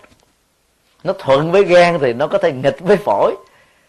Ờ, thuận với bao tử là có thể nghịch với thận. Cái quy luật thuận nghịch đó ở đâu nó cũng có. Cho nên đó là cái cái chất tốt cho cái uh, cơ quan này thì nó có thể nghịch cho cơ quan khác thôi. Đó là điều ta phải tin. Nhưng sẽ là một sự khác biệt nếu ta áp dụng nhiều cái dưỡng chất tâm linh đức phật dạy. Nó không có chuyện đụng nhau. Một loại tâm linh đó là một cái thuốc bổ hỗ trợ đấy giống như ăn cơm á cái món nào mà à, sơn hào hải vị ngon cỡ nào đi nữa nấu khéo cỡ nào đi nữa ăn cái ngày thứ ba trở đi là bắt đầu thấy ngán ngán rồi. Cái cảm giác ngon nó bắt đầu nó giảm xuống rồi. Thì trong tâm linh cũng vậy. Ở các chùa nếu ta để ý đi. Vào các chùa tịnh độ thì mình thấy tụng là kinh à, phổ môn dành cho người già bệnh. Kinh a di đà kinh địa tạng dành cho người chết. Những kinh sám hối dành cho người tội lỗi già bệnh chết tội. Nên giới trẻ không có chỗ đứng. Còn đi theo pháp môn thiền đó thì đối với thiền tông thì ta nhấn mạnh à, về bài bát nhã tâm kinh. Rồi gọn hơn nữa đó là chánh niệm và hơi thở. Còn mật tông đó câu thần chú an mê đi bát di hồng còn địa tông tông nếu gọn hơn nữa là nam mô di đà phật. Và ta cũng cho cái nó có cái giá trị trị liệu là bá bệnh. Làm sao bá bệnh nọ nếu mà bá bệnh thì đức phật đâu cần giảng nhiều như thế đâu. Giảng chút xíu đó ba câu đó là xong rồi. Mà ngài phải lặn lội suốt 49 năm. Từ chỗ này đến chỗ kia cho đến ngay cái giờ phút cuối cùng á, gần qua đời nhập diệt vô như niết bàn đức phật vẫn còn nói bài kinh cuối cùng cho cho ông uh, tu đạt nghe. Rồi ngài còn giảng thêm một cái bài kinh đó di giáo là di chúc của ngài. Do đó đó là ta không nên có cái niềm tin rằng là một cái loại thuốc tâm linh có thể trị bá bệnh phiền não. Chuyện đó không có.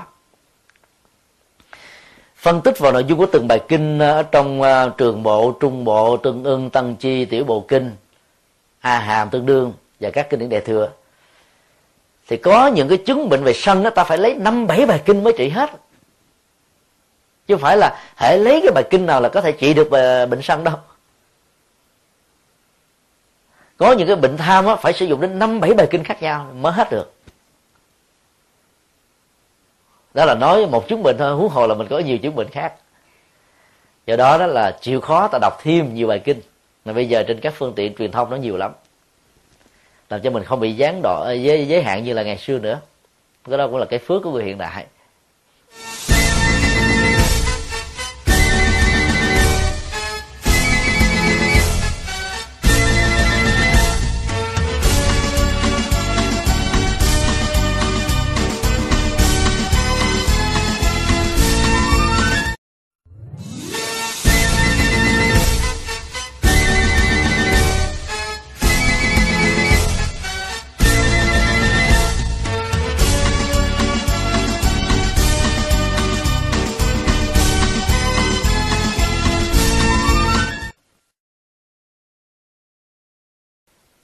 Cho nên à, sự thực tập các pháp môn một cách tự do đó dẫn đến cái kết quả đó là tâm ta được tự tại, an vui, hạnh phúc, bình an. Cái đích đến cuối cùng của các pháp môn đi đúng đường của nó. Đều là như thế. Và đức phật đã răng nhắc chúng ta trong kinh kim cang đó, sẽ là một sự sai lầm. Nếu ta vì tôn kính pháp môn quá, mà tôn thờ pháp môn lên đầu như là trước thiền sau khi đưa qua sông ta đem lên bàn thờ để mà thờ. Đức phật dạy điều tốt nhất trong tình huống này là đừng qua cầu rút phán. Mình thờ nó riết là mình cũng rút phán luôn. Cái thiền đó nó phải thả về sông cho bên kia cho tiếp tục người khác ta đi. Mình đem lên bàn thờ người khác có chỗ đâu đi. Điều đó muốn nói lên một cái triết lý là bản chất của pháp môn là một phương tiện chứ không phải là cứu cánh trong tự thân của nó khi gọi là một phương tiện đó, thì nó chỉ là một cái cánh cửa để đi vào cái con đường tự do và giải thoát thôi, chứ đó không phải là sự duy nhất. Đến chùa Hoa Nghiêm này, ta có thể đi bằng nhiều cách. Có người đi bằng phương tiện à, xe đạp, có người đi xe đa có người đi xe hơi có người đi bộ. Mà nếu mình giỏi về võ lâm trung hoa thì mình có đi đi bằng động thổ từ dưới đất chui lên nữa. Còn nếu mình là tu ngộ không, mình có cần dùng thức bản như veo một cái từ nhà tới tới chùa liền khỏi phải đi. Còn nếu ta là một người giàu có thì có thể mua các chuyên cơ, các trực thân vân vân. Ta đến cũng được. Hoặc là không có phương tiện gì hết, đi quá gian cũng được. Như vậy là nếu các pháp môn được xem như là một cái loại giao thông tâm linh, thì bản chất của sự giao thông tâm linh này đó, nó không phải là cứu cánh. Nó chỉ đưa chúng ta đi thôi, và mỗi người có một cái sở thích khác nhau. Có người không thích đi ờ, đi xe hơi mà thích đi xe đa. Có người thích đi xe đi, đi, đi xe hơi chứ không thích đi ờ, đi xe đạp. Và cái mô hình tâm lý là luôn tạo ra sự mâu thuẫn nội tại. Cái gì mình không có mình hướng về cái gì có mình chán. Nhiều người giàu có ở tại hoa kỳ đang chạy xe hơi nỗ lực chạy bằng xe đa. Rồi có nhiều người là thấy xe ra chưa thoải mái nữa chạy bằng xe đạp. Sau đó là chạy bộ vì những lý do sức khỏe. Còn có người nghèo khó là đang đi bộ, phấn đấu lên xe đạp. Từ xe đạp lên xe honda, từ xe honda lên xe hơi, từ xe hơi lên trực thăng. Vì những cái đó nghèo quá không có thì mình phải phấn đấu lên. Còn du lịch, đối với người phương tây, họ thích du lịch xanh. Ruộng đồng, rồi mái nhà tranh, rồi lũy tre làng, đất bụi bặm, ngoằn ngoèo, sình nước. Họ thích nhưng mà người nông thôn ở đây ở với cái, cái môi trường văn hóa như thế họ khổ vô cùng họ đâu có muốn đâu. Cho nên cái gì không có là ta hướng đến và cái gì có là ta chán. Cái tự do của việc chọn lựa trong cái cái mâu thuẫn về tâm lý có thì nhàm không có thì hướng về đó. Nó là một sự thỏa mãn của cái tôi. Dưới nhiều hình thái khác nhau. Và các nhà sản xuất tại đây đó nắm được cái tâm lý khách hàng là dễ dàng cái tôi đó bị nhàm chán cho nên thay đổi mẫu mã liên tục. Thì sản phẩm đó mới ăn khách trên thị trường. Cho nên khi mà cái tôi nó được bưng bít, nó được tán dương, nó được thỏa mãn, nó nó được làm cho hài lòng đó, thì cái tôi đó trở thành một nô lệ của chủ nghĩa vật dục đó và mình qua cái biểu hiện của cái tôi đó như là một con lạc đặt đó và các cái yêu cầu tiêu thụ đó khi trở thành một thói quen có điều kiện rồi nó làm cho chúng ta bị trói buộc vô cùng. Cho nên nó mất hết sự tự tại. Và dần dần nó cũng mất luôn sự tự nhiên nữa. Do đó sự thực tập à, trong các pháp môn làm sao đó đừng thấy rằng là pháp môn mình là số một. Thì lúc đó ta trở thành là dung thông vô ngại. Ở trong um, truyền thống Phật học Bali có hai khái niệm về à, giải thoát như là đỉnh cao nhất của tự do. Là tâm giải thoát và tuệ giải thoát. Trong tiếng Bali á, tâm giải thoát gọi là Cheto Vimukti và tuệ giải thoát được gọi là Banya Vimukti. Nghĩa nôm na của nó là giải thoát tâm khỏi một sự chấp trước của phiền não và hoàn cảnh còn tuệ giải thoát là con đường giải thoát thực hiện qua sự phát triển trí tuệ như là kết quả tất yếu của sự hành trì. Như vậy là hành giả có hai cái cách để đi tạo ra một cái tiến trình của sự giải thoát. Và trong hai hướng đi này đó ta không thấy có hướng đi nào để để là tín ngưỡng cả. Tín, tín ngưỡng chỉ tạo cho ta phước báo thôi nếu đi đúng. Còn nếu đi sai nó trở thành một con đi đường lòng vòng đi hoài đi mãi mà không đi tới đâu á. Cho nên con được tự do về phương diện tâm linh đó, là làm sao để mà mình à, giải phóng tâm khỏi mọi sự chấp trước. Mà theo dân học Bali đó là đầu tiên ta phải thực tập là chỉ Samatho Vavito. Chỉ hiểu nôm na là cái tiến trình của sự dừng. Mà trong các cái môi trường giáo dục phạm phạm nhân đó đó là sự cách ly cách ly là cái phương tiện đầu tiên của sự dừng. Chúng tôi vào à, chia sẻ pháp thoại nhiều trung tâm khác nhau. Nhưng mà khó độ nhất á, không phải là trại giam. Trại giam này dễ độ nhất. Trong các cái trung tâm chúng tôi đã đi qua. Còn khó nhất là cái trung tâm à, ma túy. Chương trình gồm có ba phần là từ thiện văn nghệ thuyết giảng nhưng đến cái phần văn nghệ đó, cỡ tên tuổi như đàm vĩnh hưng mà ca các anh chị em tại đó vẫn còn chưa có bị kích động nữa. Bởi vì cái ảo giác của sự hưng phấn đó, bởi sự ca ma túy nó cao gấp mấy lần cái hấp dẫn của những lời ca tiếng hát. Cái này nó bị bị bị mất áp phê nè, nó bị thấp đô quá. Và khi giảng là các anh chị nó cứ ngơ ngơ ngắt họ không vô nổi. Khó lắm mà nhất là trong cái giai đoạn mà nỗ lực cắt cơn diễn ra làm cho tinh thần giả dưỡi bằng thần khó chịu. Nên là mình nói gì nói chứ cái, cái mức độ hấp thu nó không cao. Còn trong nỗi khổ niềm đau của trại giam đó thì người ta muốn thoát ra bên ngoài thôi vì đắng là làm cho ta phải có nhu cầu thoát. Và do đó dễ hướng dẫn họ dễ thực tập và có kết quả sớm. Do đó đó là cái việc mà thực tập chỉ đó, trước nhất đó, nó là một sự um, thay đổi môi trường. Và mình phải xem đó nó là một cái phương tiện thôi, chứ không phải là cái cứu cánh. Có rất nhiều người không thể tự mình nỗ lực giải phóng cái thói quen, bám víu trên tâm, tạo ra một sự lợi thuộc về thân, tạo ra sự lợi thuộc về tâm lý, và biến mình trở thành một kẻ nô lệ cho các giác quan. Và do đó phải cách ly thay thế một môi trường khác thì à, các cái phản ứng có điều kiện tạo ra cái sự dướng chấp bám ở trên tâm đó nó được rơi rụng hay là nó không được trưởng thành.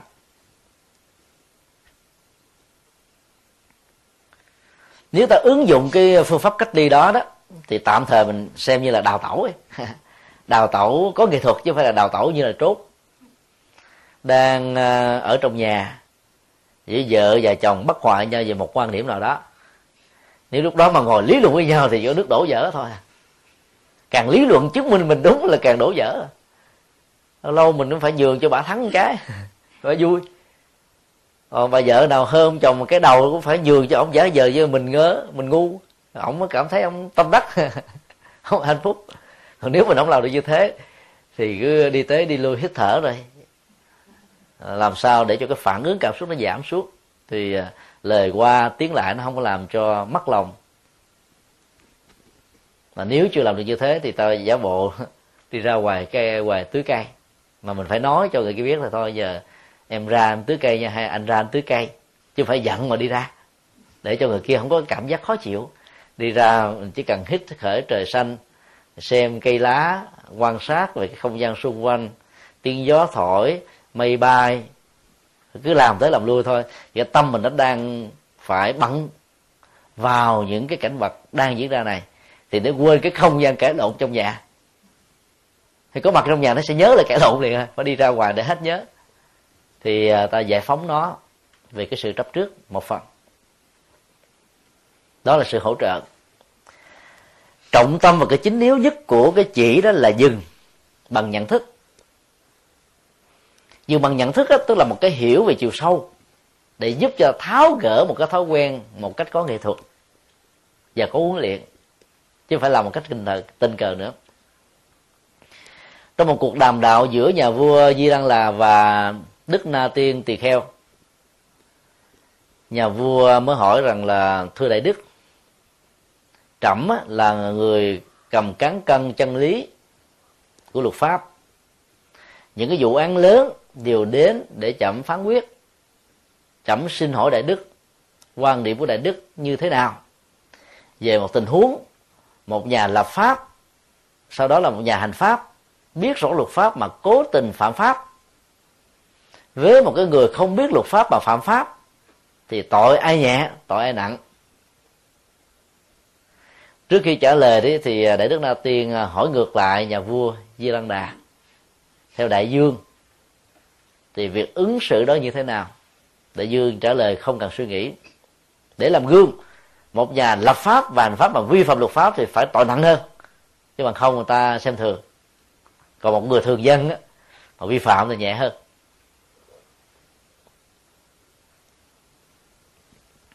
Đại đức na tiên nói là theo ngài đó một người biết luật mà phạm luật á, cái cơ hội bị tội nhẹ nó sẽ cao hơn là cái người không biết luật mà phạm luật. Nhà vua nghe ngạc nhiên quá thì đức trả lời rất đơn giản là bởi vì biết mà phạm á, thì trong lúc phạm mình bị rai rất lương tâm. Cái lương tâm nó nó dần xé, nó hành hạ mình ghê gớm lắm. Mình biết rằng mình làm cái điều này là điều không phải. Nhưng mà lỡ làm rồi cho nên cố gắng mà sửa. Hoặc là vì vì cái hoàn cảnh bức thúc quá, rồi vì một cái áp lực gì lớn quá cho nên mình lỡ mình làm thôi chứ mình không có cố ý mình làm. Hoặc là mình không có ưng để mình làm do đó cái cơ hội tháo gỡ dừng chỉ cái làm xấu đó nó sẽ cao hơn. Còn cái người không biết cái việc làm đó là sai đó thì họ lủi vào giống như, giống như con trâu hãy thấy màu đỏ là cứ lao theo thôi chứ không cần biết màu đỏ đó là cái gì. Và cái cơ hội bị lúng lúc sâu trong tội lỗi và hậu quả là khổ đau nó sẽ cao. Cho nên những người như thế là đáng tội. Và do vậy cái giáo dục tự do cho Phật giáo là làm sao đó nâng cao cái cái giá trị của của trí để giúp cho người đó dừng một cách có phương pháp. Nó sẽ nhanh hơn và nó không có có những phản ứng phụ.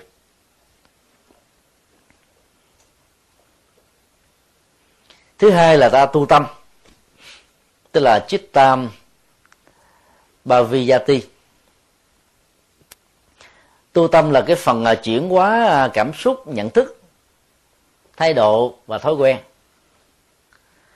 Bốn kẻ thù quan trọng của hạnh phúc đó, đó là ngã si ngã kiến ngã mạng ngã ái. Ngã si đó là sự nhận thức thiếu sáng suốt về cái tổ hợp tâm vật lý hình thành nên con người và mình đánh đồng. Nó là ta. Cho nên đó, cái ứng dụng ở trong xã hội đó là mình luôn luôn quan trọng quá chính mình đề cao chính mình. Và cái tự do cá nhân trong cái xã hội phương tây đó là nó đôi lúc tỷ lệ thuận hoặc là nó khích lại cái ngã si này lên. Hay đụng tới nó là nó kháng cự liền kháng cự bằng mọi giá. Ngã kiến đó là một cái ờ, chấp trước về bản thân mình theo hai cách là chết rồi là hết hay là con người đó là do chúa tạo. Cho nên mọi thứ trong cuộc đời hoặc là định mệnh hoặc là ngẫu nhiên thôi, chứ không phải là do tiến trình nhân quả. Còn ngã mạng là thái độ tâm lý bị trương sinh bởi cái tôi. Do cái hơi, cái cái tôi nó nạp vào nhiều quá, cho nên mức độ trương sinh ngày càng gia tăng. Ngã ái đó, trong cái nền văn hóa tâm lý học phương tây đó là lòng tự trọng là thương chính mình. Mà lòng tự trọng đó là một cái tôi rất nguy hiểm. Người ta càng tự trọng mình nhiều chừng nào đó thì cái tôi đó dễ bị thương tổn chừng đó. Và không khéo đó cái người tự trọng sẽ dễ dàng bị rơi vào những cái chứng minh cảm xúc. Do đó đức phật dạy là đừng để cho cái tôi đó nó, nó bị biến dạng bằng bốn dạng bốn bốn cái ờ, góc độ vừa nêu vì nó không có lợi ta chỉ cần đề cao cái sự chuyển hóa tâm.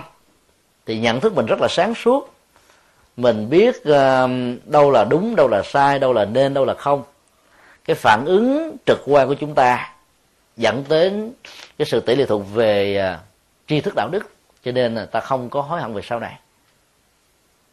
Và những điều góp ý chân thành của người khác nếu đúng là ta học liền cái tự trọng là mặt đối lập của cái tự ái. Tự ái tự trọng tự trọng thì thường tâm lý học nâng cao ở mức độ à, tốt, tích cực. Còn tự ái là cái tiêu cực. Nếu tự ái được định nghĩa là một tiến trình tự sát, thì tự trọng là một nghệ thuật buông phòng cái tôi lên, dễ bị thương tổn. Còn phật giáo thì dạy chúng ta vượt lên trên cái tự ái và tự trọng. Mà thấy rất rõ rằng là cái tôi vô ngã này là không nên để cho nó bị thương tổn bằng bất cứ một sự thách đố nào. Đó là một tiến trình để có được cái sự tự tại và tự do về phương diện tâm lý và nhận thức nói chung. Do đó, nếu mình giải phóng được ngã si, ngã kiến, ngã mạng, ngã ái khỏi tâm đó, thì đó là ta đang tu tập tâm. Thì người như thế rất dễ gần gũi, rất dễ à, tiếp xúc, rất dễ mến dễ nghe, dễ góp ý, dễ tiếp thu và dễ rũ bỏ được nỗi khổ niềm đau. Thứ ba đó là chuyển dục, rago bahiyati, tức là chuyển hóa cái năng lượng tính dục và những cái lòng tham ích kỷ, dị dị kỷ. Năng lượng tính dục theo đức phật đó, nó là cái thói quen mà chúng ta thường gọi đó là bản năng. Và thói quen này nó là cái từ trường của sanh tử tạo ra các chủng loại và duy trì các chủng loại. Nếu không có năng lượng tính dục đó đó thì các chủng loại sẽ bị diệt chủng rồi. Cho nên về phương diện nhân thừa đó thì cái việc mà à, thể hiện tính dục đó, đức phật cho phép trong phạm vi một giờ một chồng được luật pháp bảo hộ thương yêu còn vượt ra ngoài cái phạm vi đó đó thì người đó đã đi quá cái um, cái mức cần phải có về sự thỏa mãn tính dục này thì người đó sẽ bị lệ thuộc và mất hết tự do. Những ngày Upasatha tức là Bố Tát đó, nửa tháng một lần Đức Phật thường khuyên đó cả vợ lẫn chồng Phật tử nên tiết dục ngoài việc ăn chay. Cái gì mà ta um, tiếp xúc với nó nhiều đó, nó dẫn đến cảm giác nhàm chán. Và đấm vào nó đó thì nó làm cho con người càng ngày đó càng không thỏa mãn, phải đi tìm một cái khác. Có một cái áp lực hơn. Do đó là mình có một cái ờ, ngày dừng. Có thể ở tuổi lớn hơn là có thể hai ngày, ba ngày. Và do vậy đó, cái tình yêu nó được chuyển qua một cái hướng năng động và tích cực hơn. Chứ không phải chỉ có tính dục. Mặc dầu trong bản chất của đời sống gia đình đó, ngoài cái tính dục nó còn có tình yêu, nó còn có tình thương, nó còn có nghĩa vụ, nó còn có nhiều mối quan hệ xã hội với gia đình khác nữa. Chứ không phải chỉ có tính dục thôi. Mặc dù nó được xem bởi rất nhiều người là quan trọng nhất. Thì thực tập như thế đó thì người tại gia sẽ không còn có nhu cầu đi tìm những cái mà nó không thuộc về mình. Do đó họ sống một cách ờ, chân nhân. Và người xuất gia đó, thì cái trọng tâm của tu tập là nằm ở chỗ này cái cái cái cái mô thức ờ, giới định và tuệ đó, như là cái con đường của giải thoát á. Thì giới tại đây đó được hiểu đối với người xuất gia, đó là chuyển hóa năng lượng tính dục đó. ông thầy tu mà vượt thoát khỏi cái này thì trở thành là cái cái biểu tượng đạo đức cho người ta nương theo. Dầu cho thầy tu đó có giảng được hay không không quan trọng đó có nói được hay không cũng không quan trọng đó chỉ cần đi tế đi lui, đi xuôi, đi ngược thôi, hiền hòa, tu hành đàng hoàng cái đó thôi là đã thành công rồi cái đó là cấp độ một. Cấp độ hai, ngoài cái việc mà chuyển hóa thành công năng lượng tính dục, để thành một con người đạo đức cư mẫu đó, thì một số nhà tu đấy có thêm cái năng lực thiền định. Mà cái kết quả của đó là không phải là chỉ đơn thuần là tu tập thiền, như là một pháp môn, cũng có thể là tu tập tịnh độ, cũng có thể là tu tập mật tông, cũng có thể tu tập tam luận tông và nhiều pháp môn khác. Và mức độ cao nhất của đó là tuệ ta mà người nào có tuệ thì có định và có giới. Nó luôn luôn nó kéo theo vậy đó. Do đó đó là ba mức độ này thì sẽ giúp cho chúng ta chuyển hóa nó một cách rất là thành công dễ dàng. Còn cái phương diện cuối cùng của việc mà thực tập giải thoát đó là tuệ giải thoát tức là giải thoát bằng trí tuệ. À, chúng ta sẽ trình bày à, phương diện này ở một dịp khác. Thì thời gian nó cũng hơi nhiều nói cũng hơi dài quá. Bây giờ à, xin quý vị nêu ra những câu hỏi và xin đề nghị là các câu hỏi nó lên xoáy vào cái trọng tâm của sự thực tập. Để việc trao đổi đó nó làm thoải mái cho người nói và người nghe. À, xin quý vị nêu câu hỏi.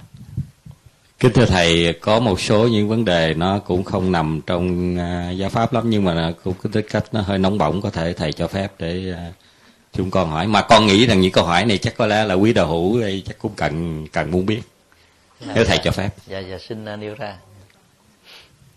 Thưa thì ở đây có rất nhiều câu hỏi. Thì uh, xin thầy uh, cho biết lần lượt. Suốt tuần qua của tháng 8 2008 các hội đoàn và đảng phái trong cộng đồng Việt Nam dùng qua thịt đốn, Maryland và Virginia và Liên hội cựu chiến sĩ Việt Nam Cộng Hòa dùng qua thịt đốn và phụ cận đã ra một thông cáo chống đối thầy là cộng sản. Thầy suy nghĩ gì về thông cáo trên? Cái đề tài hôm nay là tự do, cho nên à, người ta gắn ghép hay có suy nghĩ do hiểu lầm do cố tình do những cái cứ liệu gì đó đó là cái quyền tự do. Để trở thành một đảng viên cộng sản có lẽ là ai cũng biết mất đến năm mười năm đâu phải dễ đâu. Đầu tiên phải vô đoàn viên đoàn thanh niên cộng sản ở cấp tỉnh thành phải hoạt động cách nào đó thì mới được đề xuất để làm ứng cử viên đảng viên. Rồi mới được chọn. Còn nhiều khi ở hải ngoại phong hàm đảng viên cho người ta dễ lắm. Cái quyền năng lớn phong một cái là người đó trở thành đảng viên. Do đó đó là cái việc mà thể hiện cái tính tự do của chúng ta, nếu thiếu phương pháp đó nó có thể tạo thành sự thương tổn tự do của người khác. Và cái nỗi đau lớn nhất theo chúng tôi đó đó là chúng ta đang bị rơi vào cái sự bất hòa rất lớn trong cộng đồng của người Việt Nam, trong và ngoài nước. Lấy cái dấu mốc lịch sử là năm 1975 ta không nên phân tích về những cái nỗi đau đó, mà chỉ cần thấy là cái hậu quả của cái nỗi đau đó nó vẫn đang còn đè nặng lên cho con người chúng ta trong và ngoài. Và Phật giáo cũng trong cái bối cảnh cộng nghiệp này đó, dẫn đến một cái hậu quả là phân chia ra thành hai khối với hai danh sư của giáo hội giáo hội Phật giáo Việt Nam thống nhất và giáo hội Phật giáo Việt Nam. Rồi à, chúng ta cứ à, chụp lên nhau những cái mũ này, các mũ nọ. Rồi vì sợ hãi, vì nghi kỵ đó, chúng ta cứ nghĩ là ai được đi ra nước ngoài. Phải là cộng sản hay là được đặt ăn đặc quyền gì đó, tại sao người khác không được đi? Người ta lại không nghĩ rằng là nhiều người ta, vì tự do ta không thích đi thì sao? Dù ta được đi mà ta không thích đi. Còn ai đang đi tìm tự do mà muốn đi ra bên ngoài để giảng này giảng họ thì là bị đập vào cái tự do đó bằng một cái cái cái cái tặng phẩm với một cái chiếc nón à, nón cối. Là điều mà cũng nên phải xét lại do đó đó cái nhiệt tình của chúng ta nếu không đúng đó nó có thể dẫn tới một cái nghiệp mà bản thân mình muốn đấu tranh để không có cái đó mà rút cuộc mình lại tạo ra cái đó đó là cái nỗi đau do vì chúng ta thiếu phương pháp và cái nhìn à, xin đi câu hỏi khác Kính thưa quý đạo hữu, chúng tôi còn rất nhiều những câu hỏi. Tuy nhiên thì nếu quý đạo hữu thấy cần hỏi thì chúng tôi xin nhường. Còn nếu mà quý vị cho phép thì chúng tôi xin đọc thêm.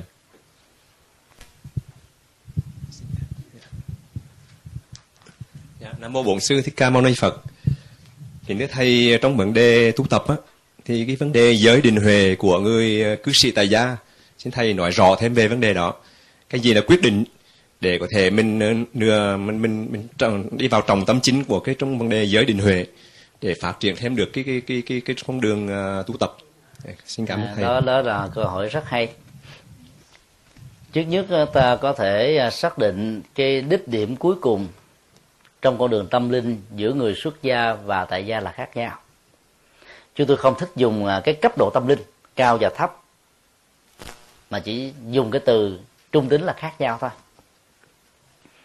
nếu bản chất của người xuất gia đang trên con đường tầm cầu sự giải thoát thì cái giới định và huệ của nó đó phải là một đời sống đạo đức hoàn chỉnh, một sự ờ, định tĩnh, vô ý trước mọi biến cố và một tuệ giác sáng suốt về nhân sinh quan và thế giới quan. Thì ở người phật tử tại gia đó, cái phần giới đó là năm điều đạo đức, chứ không phải là sự giải thoát. Định đó là các mức độ mà con người có thể ứng dụng để giải quyết các vấn nạn trong cuộc đời và tuệ là cái con đường dẫn chúng ta một cách có phương pháp và nghệ thuật. Điều chúng tôi muốn nói là là người tại gia không cần tu giải thoát, mà chỉ cần tu hạnh phúc thôi. Và không để cho mình bị đấm nhiễm trong hạnh phúc với các khoái lạc giác quan. Để mình còn có điều kiện chia sẻ hạnh phúc bằng đời sống phương tiện vật chất này cho tha nhân, nhất là những ai đang lâm vào hoàn cảnh khó khăn nói chung. Cho nên đừng nên quá nhiệt tình với sự tu học mà ta nhập cảm nguyên si ngôi chùa về nhà. Theo nghĩa đó, trong chùa tụng bốn thời kinh mỗi ngày, thì ở nhà ta cũng tụng bốn thời kinh. Trong chùa trong chùa ngồi thiền bốn thời một ngày, đối với thiền tông thì về nhà ta cũng ngồi bốn thời. Ở trong các chùa đó, thì à, mùa an cư tăng thêm hai thời trú dạ lục thời hằng kiết tường. Sự tập tập đó để tạo ra cái năng lượng kiết tường lớn cho mình và cho người. Mà ta thấy cũng có duy trì cho 3 tháng thôi, chứ làm thêm đó nữa quanh năm là bức xô. Cái gì nó cũng phải vừa phải thôi, thì nó nó mới có kết quả. Còn người tại gia đó, cái mục đích chính của họ là hưởng phước báo, sống hạnh phúc, có lý tưởng, có nghệ thuật để chia sẻ những cái đó cho mình, cho người là đủ rồi. Còn ai nếu không thỏa mãn cái này đó thì ta có thể nâng cái yêu cầu của mình ở cái mức độ là người xuất gia nghĩa là mình phát tâm đi tu.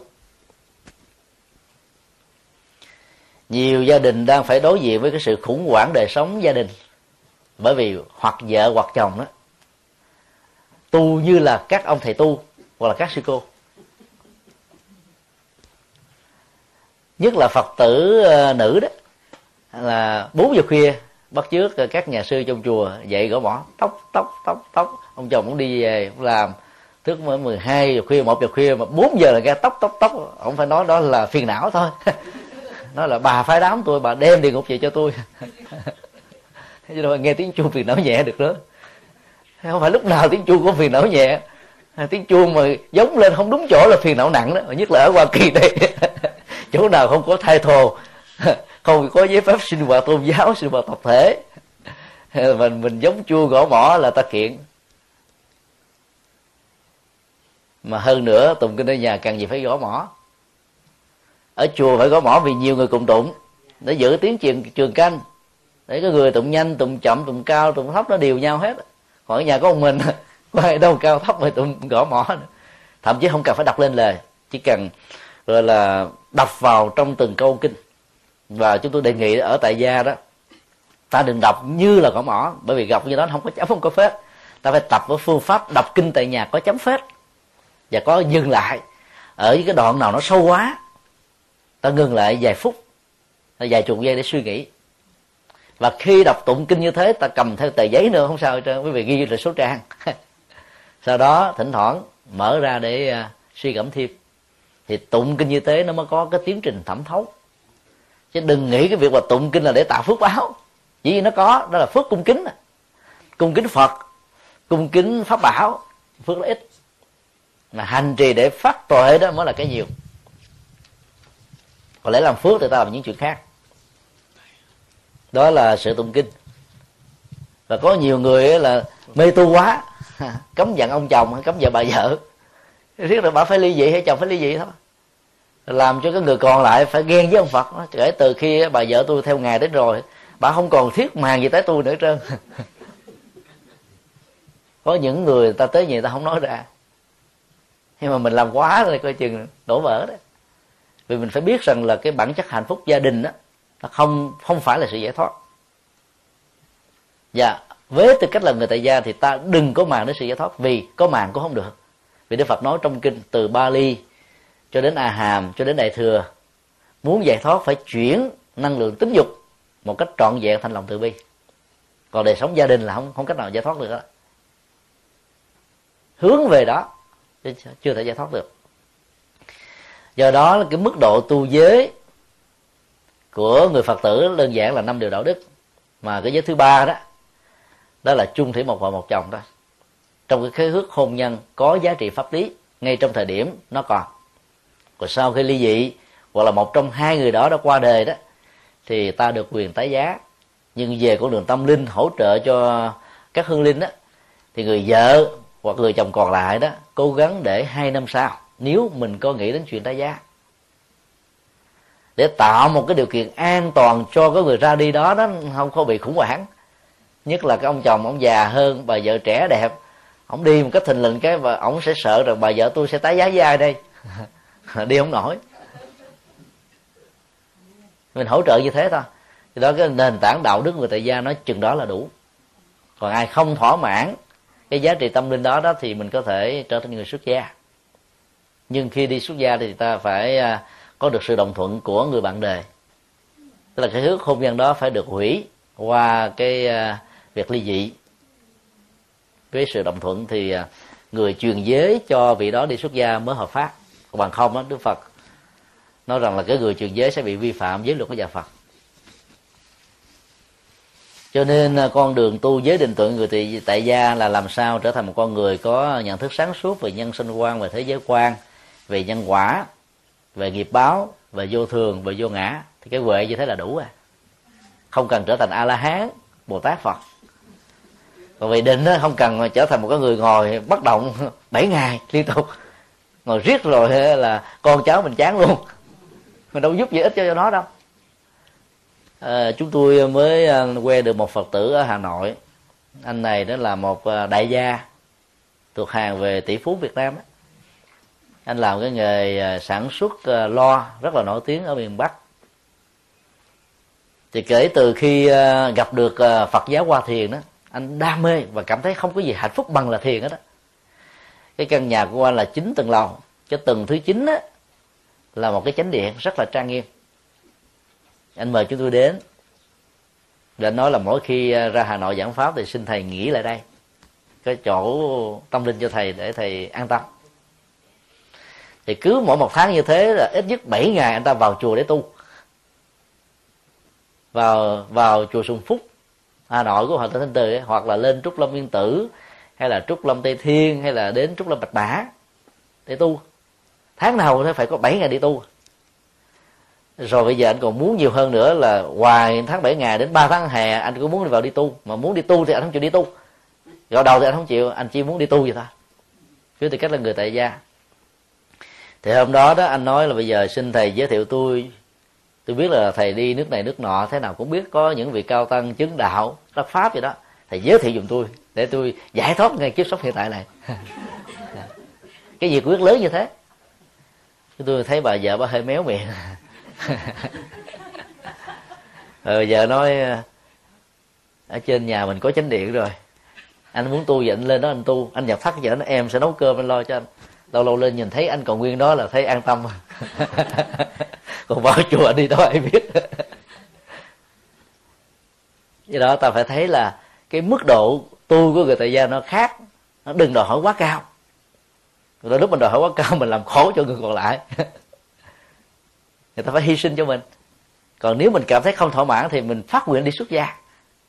Nó hợp nhất là còn người tại gia thì tu vừa phải là đủ. À, xin đi câu hỏi khác.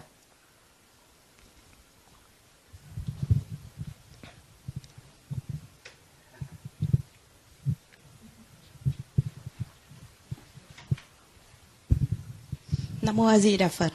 À, kính bạch thầy, à, cách đây 10 năm tại chánh điện này, con có được nghe một vị um, cháu của ni trưởng Thích Lợi Trí Hải là nhà sư Tâm Ngoạn có trong một bài pháp của ngài tại chánh điện này ngài có giảng rằng là uh, người tổng thống đầu tiên của nước Washington, của nước Mỹ là tổng thống Washington ông có để lại một câu nói để đời là cái nấm mồ của người ra đi á nó nằm ở trong trái tim của người ở lại chứ nó không phải là ở nơi để uh, nơi là là là là là nơi chôn à, cái địa đó. là ngài dùng cái chữ là giống như lăng tẩm cao ừ. hay là điện đài lớn. Đó thì con nhớ như in cái lời đó của sư tâm ngoạn thì bây giờ con ờ, muốn xin hỏi về cái vấn đề à, về nghiệp và quả ngày hôm hôm qua thầy có giảng.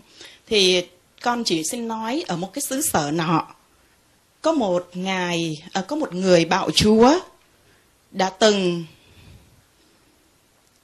chỉ ờ, đã từng ra lệnh để cho con đấu tố cha mẹ chồng đấu tố vợ anh chị em đấu tố nhau đã, cái vị bạo chúa đó đã từng cho phép quân thần dâng đất, dâng biển cho ngoại bang. Vị bạo chúa đó đã từng làm cho tan cửa nát nhà và máu đổ thành sông. Cái vị bạo chúa đó, về phương diện nào đó, chúng ta có thể gọi là một người có tội đối với dân tộc. Nhưng sau khi nắm được chính quyền những vị thân của vị đó qua đời thì những vị mà của, uh, những những người tiếp nối vì có thể là mình có thể nói một cái câu nôm na trong dân gian là ăn cây nào rào cây đó hay là vì thừa hưởng những cái ơn mưa móc đó trở thành những đại gia đại phú vì những hành động có thể là bán từng cánh rừng hay là bán từng, bán nhiều cái hình thức, bán trẻ em ra nước ngoài, hay là bán những người phụ nữ ra hải ngoại. Rồi tạo nên rất là nhiều tiền của. Nhưng mà vì nhờ cái lòng kính mến vị bạo chúa đã qua đời, thì ngày hôm nay họ biết một một số, được cơ duyên nào đó họ biết về Phật pháp họ nghĩ, họ tưởng nhớ đến công ơn đó. Họ dùng cái số tiền họ kiếm được. Có thể xây những ngôi chùa lớn. Nhưng mà họ muốn là tưởng nhớ công đức của vị bạo chúa đó. Họ mang hình ảnh vị bảo chúa đó ngay vào trong chánh điện. Để lễ lạy dưới chân của đức thích ca. Thì con xin hỏi rằng là nếu có hai phương thức, nếu mình biết ơn người đó dù cho người đó có tội hay không có tội, nhưng mà đối với bản thân mình, người đó là người ơn của mình, thì nếu mà mình dùng tiền của đó, mình cúng dường tam bảo, mình là một đại, mình có thể là một cái đại, mình xin một cái lễ cầu siêu, ngay cả nguyên một đất nước cầu siêu cho hương linh của người đó, cũng được. Thì à, hay là mình nên mang cái hình ảnh của người đó dù người đó đã từng trong quá khứ là một người có thể là làm có rất là nhiều tội cho Phật giáo tôi gắng đó, nói, nói nhưng mà câu hỏi Dạ Nó- vâng. nó- nó gọi dạ nhưng mà con muốn xin ask, con muốn muốn xin hỏi ở bao là nghiệp và quả. Thì như vậy thì có hai cái phương cách giải thích là mình mang vị đó vô hay mình biến vị đó từ một vị có, là một người có tội trở thành một vị Bồ Tát. Cái đó việc đó nên hay là mình cầu siêu cho cái vị đó thì ờ, thì con chỉ chỉ xin muốn hỏi về nghiệp và quả cái nào là nên, cái nào là là là là không nên thôi. Đó. Rồi, dạ vâng. Ờ, Nam mô đối với à, cái câu nói của tổng thống Washington á, Dạ xin thầy, thì, thưa, à, con cơ- kính lại thầy con không có muốn nói về cái tên của vị đó hay là một không dân tộc tôi nào chúng, hay tôi là à, một, không ờ, cần phải biết quốc tên gia. Dạ vâng. tôi không cần biết tên Dạ. đối với câu nói của tổng thống Washington á, thì à, cái nhận xét của ông rất là gần với Phật giáo là đừng nên quá quan trọng về vấn đề à, mồ mã lăng tẩm như là một cái hình thức để thương người quá cố với tất cả tấm lòng và cái phương tiện vật chất có thể có và sự dân hiến. Trong uh, truyền thống của người Ai Cập đó, thì các vị pha rao tức là vua trong thời gian trị vì đó thì họ, họ thường làm những cái kim tự tháp rất lớn cho bản thân mình với niềm tin rằng là sanh ký tử quy. Sống là tạm thời chết đó là về vĩnh hằng dưới cõi âm cho nên họ mới ướp xác để cho thân thể không bị hư và do đó họ có thể hưởng được những cái gia tài khi mình còn sống. Thậm chí là người thân, người thương phải bị chôn sống theo. Thì theo đạo phật đó, càng đầu tư nhiều cho mình, chừng nào về phương diện lân tẩm mồ mã quy ngay trắng lệ, thì càng tạo cơ hội dẫn đến cái sự dướng dính ở trong tiến trình tái sanh. Bởi vì à, tâm lý con người dễ chấp lắm. Chấp vào cái thi thể là cái gần nhất, chấp vào cái mộ quyệt như là cái nhà mới của mình. Thứ hai, chấp vào cái sự thờ phượng quy nga tráng lệ, bao gồm luôn cả các cái nhà thờ họ tộc, sang trọng quá. Nó cũng có thể làm cho người đó bị lẳng quẩn mà khó ra đi. Cho nên cái cách tốt nhất ở trong việc thờ phượng theo Phật giáo đó là ta làm giản đơn, đừng quá tốn kém mà lại có giá trị tâm linh. Và cũng không phải cúng kính nhiều mà nhân vào những cái ngày tuần thất, ngày dỗ, ngày 30 Tết, ta đọc tiểu sử với những đóng góp của người đó để cho con cháu nhớ, thừa kế cái nền văn hóa của gia tộc này và trở thành cái người hữu dụng, tối thiểu không rơi vào tình trạng là cha làm thầy con lúc sách. Đó là cách báo hiếu về phương diện kế thừa cái nền tảng văn hóa của một gia tộc. Và sau đó đó là một cái thời khóa cầu siêu để giả sử vì một cái ức chế vì một cái hận thù vì một sự tiếc nuối của tình cảm tình yêu tình thương hay là tài sản mà người đó chưa ra đi được đó thì khóa lễ cầu siêu này sẽ là một cái ờ, năng lực đẩy và rũ bỏ cái sự chấp trước của người kia. Đó là cái cách mà tốt nhất. Cho nên đó, các hình thức tạo ra tượng của một người quá cố dù đó người tốt người xấu đều có thể làm cho người đó dễ bị trở ngại. Công nghệ nắng tượng ngày hôm nay đó, nó tinh vi đến chỗ, chỉ cần tốn từ 10 cho đến 20 ngàn đô sang Thái Lan. Quý vị chỉ cần quay một cái thước phim về bản thân của người mình muốn làm tượng, trong vòng 3 phút, toàn diện thân thể người đó, và cho phép cái nghệ nhân này tới để cắt tóc người đó thì trong vòng 3 tháng sau, ta sẽ có một cái bản sao. 90 với cái tự của người quá cốt và bây giờ tại Việt Nam đang có khuynh hướng này, làm nhiều lắm. Sự chấp trước của con người thường bám vào cái thân, vì à, nó có mặt ở trong bào thai của người mẹ và ta đẳng thức hóa nó là chính mình. Mấy mươi năm có mặt trong cuộc đời, cái tình thân quyến đối với cái thân này nó lớn lắm. Đụng tới đó là đụng tới mình mà cho nên con người dễ dàng bám vào cái thi thể. Do đó việc bà làm tượng thờ đó đôi lúc đó, nếu vì đó là chánh nghĩa họ sẽ trở thành thần atula và họ khó ra đi lắm. Nếu họ là thần phi nghĩa họ là người bi phi nghĩa thì họ sẽ bị ờ, chấp trước đó và tồn tại với cảnh giới ngạ quỷ cho nên là những người phật tử thì ta đừng nên quá bận tâm vào việc nắng tượng. Người quá cố như là một phương tiện thờ. Còn các bậc vĩ nhân làm thì thường người ta làm sau cái thời gian người đó chết lâu lắm. Ta mới làm cái tượng, thường là nửa người. Nó khác với những ý nghĩa của tình thương, mà đây đó là sự tôn kính. Để nhắc nhở về cái công trạng, sự đóng góp của nhân vật đó, trong giai đoạn lịch sử đó, đối với cái cái ờ, cái công việc cụ thể nào? Và nếu ta có làm thì ta làm sau thời gian đó à, lâu lâu chút xíu tối thiểu là sau bốn chín ngày để cái cơ hội bám víu vào nó không có mặc dầu cái cơ hội này rất ít. Không phải ai cũng có thể bị dễ dính vào. Tuy nhiên phòng hờ thì vẫn tốt hơn là chúng ta làm đại trà. Thì ờ, nhìn chung á cái việc mà nắng tượng một cái người quá cố để mình thờ phượng ở trong nhà đã là không nên. Thì huống hồ là thờ chung với phật. Tuy nhiên, nếu trong tình huống cái gia đình của mình nó nhỏ, mà mình không thể có hai bàn thờ để làm riêng, thì việc thờ gia tiên chung với phật cũng không sao. Ta chỉ cần tạo ra một cái khoảng cách trên dưới. Phật nằm ở vị thế cao hơn, vì cha mẹ của ta cũng là con cháu của phật thôi. Thì cha mẹ, gia tiên chúng ta nằm bên dưới. Thì như vậy là khi mà mình đảnh lễ phật, mình đồng lúc đó đảnh lễ luôn gia tiên của mình. Nó cũng tốt. Còn nếu ta có được cái không gian độc lập, ta thờ phượng hai bên riêng là vẫn tốt hơn nhiều. Lúc nào tâm linh là tâm linh, còn lúc nào thương nhớ là thương nhớ.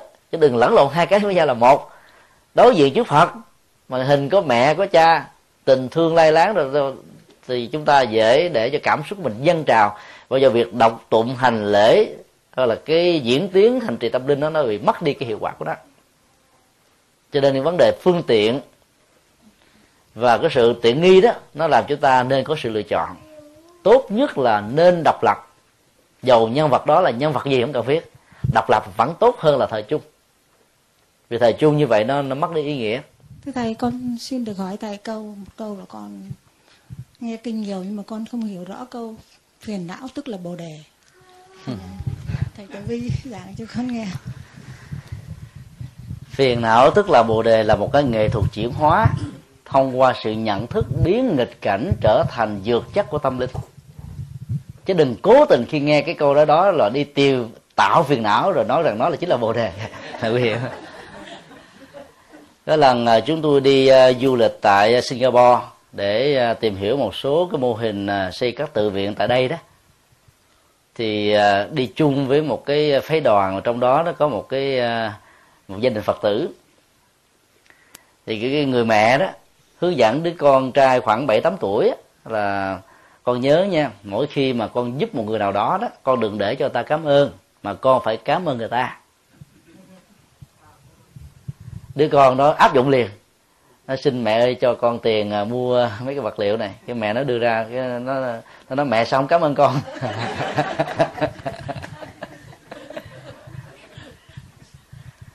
Thì mình biết là bản chất của những cái phương pháp mà tức đó, thì nó luôn luôn tạo ra hai vế. Chữ tức là cái dấu bằng. Chính là, hay là hai cái này không tách ly với nhau.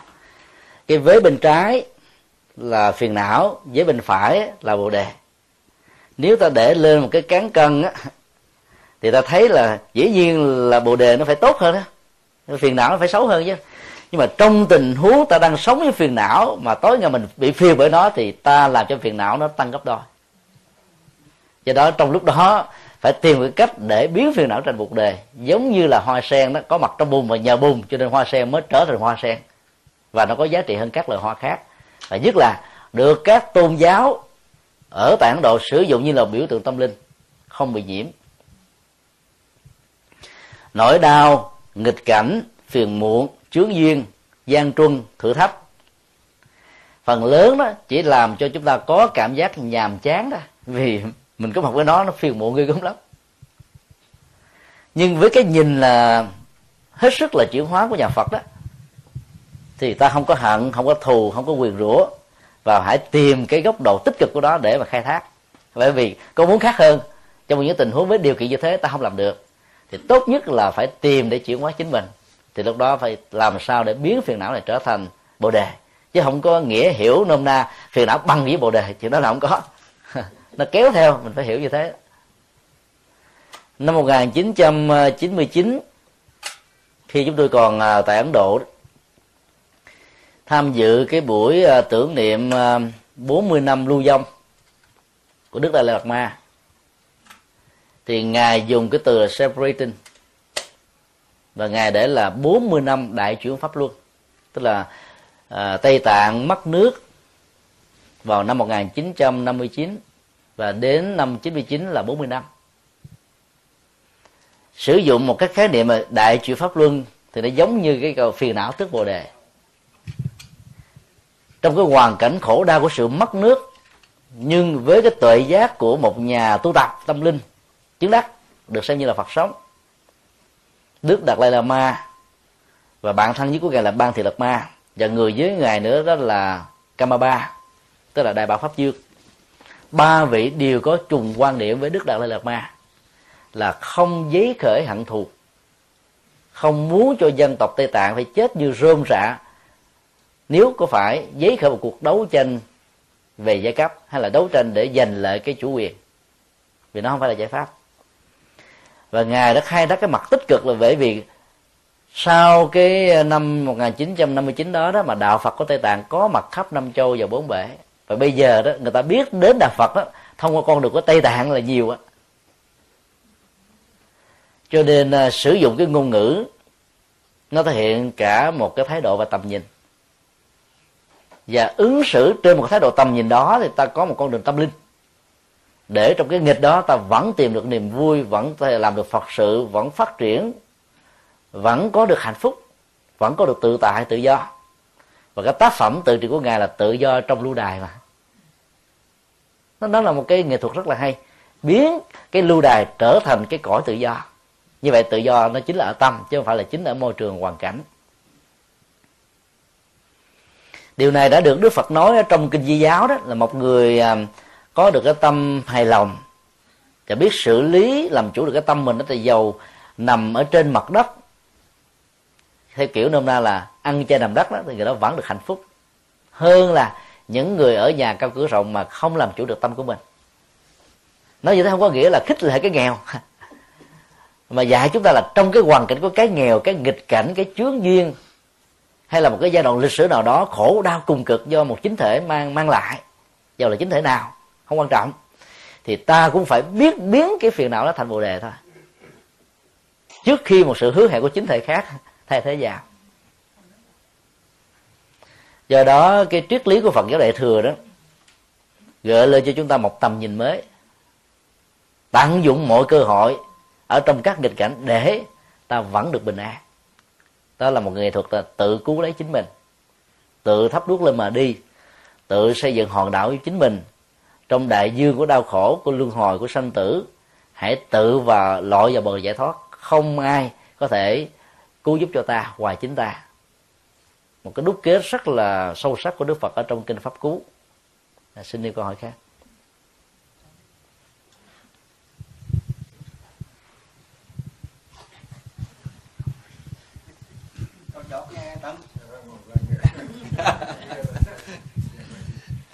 Dạ à, con xin à, câu hỏi của con là thầy mới nói là cúng thất số 4, 49 ngày á thầy. Thì à, cái số 49 đó, nó có liên quan tới 49 ngày của Đức Phật ngồi dưới à, à thành chánh đảnh giác ở dưới cội cây Bồ đề không này hay là một sự trùng hợp ngẫu nhiên mà tại sao phải là 49 không phải là 50 51 hay hoặc dạ con con xin thầy quan hỷ giải thích cho con. Đây là câu hỏi hay liên hệ đến à, tính triết lý về con số. Các con số đó thường được đặt ra cái giá trị ước lượng và tính giá trị của nó. Tùy theo phong tục tập quán của một dân tộc hay là văn hóa tâm linh của một tôn giáo. Trong đạo Phật ấy, thì việc sử dụng con số 7 đó để hiểu cho một sự vận hành theo cái quy luật vật lý tự nhiên thể hiện sự trọn vẹn đầy đủ hay là cái tính điều kiện cần và đủ cho một vấn đề được thành tựu. Do đó là kinh mô tả là sau khi à, một người qua đời sát thân tứ đại này nó phải trả về với đất nước gió lửa qua các nguyên lý là nguyên lý chất rắn, chất lỏng, chất nhiệt, chất vận động. Và tâm thức bắt đầu nó đi theo tái sanh thông qua cái sự à, đẩy kéo níu của nghiệp hay là sự phát nguyện của từng con người thì à, lúc đó đó các bản kinh mô tả là các à, thân trung ấm tức là hư linh tồn tại trong giai đoạn chuyển kiếp sau cái chết và chuẩn bị kết nối thành một sự sống mới với nghiệp cảm tương thích giữa cha mẹ trong tương lai. Thì các hương linh đó nó sẽ trải qua 7 lần. Mỗi một lần như thế là 7 ngày. Và ta phải hiểu đây là con số ước lượng để tạo cái điều kiện về tính cần và đủ cho một mầm móng một một mầm sống mới được hình thành tựu ở trong bào thai của một người mẹ. Có rất nhiều người sau khi chết là tái sanh liền ngay lập tức. Mà trong kinh nêu ra đó đó là cực thiện hay cực ác. Và tình huống thứ ba là xả không có chấp. Dù cái thiện không nhiều cái ác ờ, không có là thiện không có nhiều gì hết đó, nhưng mà người đó không chấp tánh tình thoải mái không có ờ, dướng dính gì hết thì chết là đi liền à. Việc mà giữ dính kéo là nó do vì người đó chưa buông. Cho nên kéo dài cái động tác dính của tâm đối với thân thể hay là bất cứ cái gì trên cuộc đời sẽ làm cho cái đó tồn tại với hình thức của, của ngạ quỷ là một điều bất hạnh. Và do đó ta đừng nghĩ cái tuần lễ thứ bảy là cái tuần lễ định nghiệp. Một số người trong dân gian cứ nói như vậy cho nên uh, cố gắng mà cái cúng dường gia tăng. Theo chúng tôi đó nếu ai có điều kiện và muốn phát tâm làm cúng dường gia tăng thì đừng nên cúng vào tuần thất thứ bảy. Quý vị có thể nghe rất ngạc nhiên về cái lời góp ý này.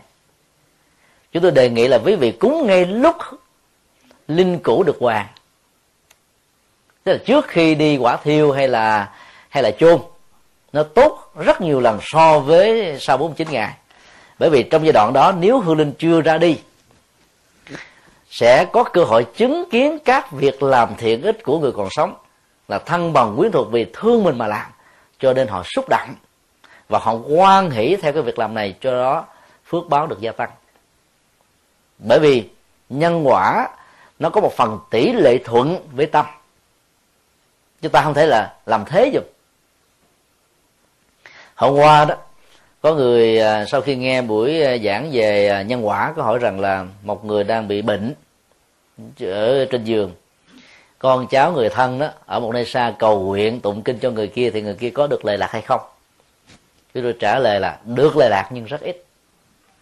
Vì đó muốn có lệ lạc đó, thì ta phải thỉnh mời các nhà tâm linh tế tụng niệm cho người bệnh và người đó phải nghe. Với điều kiện người đó phải quan hỷ thì nhờ nghe trong quan hỷ nỗi sợ hãi về cái chết nỗi sợ hãi về cái bệnh nỗi sợ hãi về ly tán đó nó được giải phóng. Cho nên người đó được gia tăng tuổi tuổi thọ sống thiệt. Và bình an nếu chết một cách đột ngột. Còn ở từ xa đó thì à, cái tác dụng nó không nhiều. Bởi vì nhân quả ai làm để hưởng nè. Người kia hưởng được một phần rất nhỏ. Và nếu người đó không hề biết đến thì họ cũng đâu có tiếp nhận được đâu đâu có biết đâu tiếp nhận. Do đó, đó làm ví dụ, con cháu ở hải ngoại có điều kiện khá giả, biết cha, mẹ hay ông bà mình ở còn Việt Nam nghèo khó, đang bị bệnh, thì khi mà ta làm lễ tụng kinh á, ta phải nói qua điện thoại cho người đó ý thức rằng ngay giờ phút này, lúc mà mẹ hay là ba đang nằm trên giường bệnh thì con đang thỉnh mời mấy thầy tụng kinh. Ta xin mẹ hướng tâm về, mặc dầu khoảng cách vật lý, cách nửa trái đất, nhưng sự hướng tâm về của mẹ vẫn được tam bảo chứng giám và người đó nghe cảm nhận được điều đó thì cái tần số tâm thức nó có thể tạo ra sự giao thoa. Mặc dù cái cơ hội như thế nó cũng hết rất là mỏng manh nhưng nó vẫn có. Do đó đó là con số ước lượng nó không nên xem là con số cố định. Và cúng dường tre tăng càng sớm càng tốt. Chứ đừng chờ đến tuần thất thứ bảy đối với phật giáo miền nam. Còn ở tại uh, miền bắc đó là cúng vào cái tuần thất thứ năm. Hỏi lý do sao cúng thứ năm là không ai giải thích. Đó. tại ta quen à. còn con số thứ bảy đó thì thì nó còn có nghĩa là con số biểu tượng về nhiều về trọn vẹn về à, thuận duyên vân vân. Còn 49 ngày ngồi thiền của Đức Phật ta cũng không nên hiểu nó là con, con số thật ý là muốn nói Đức Phật ngồi thiền rất là lâu miên mật và ngài đã chứng đắc được đạo quả.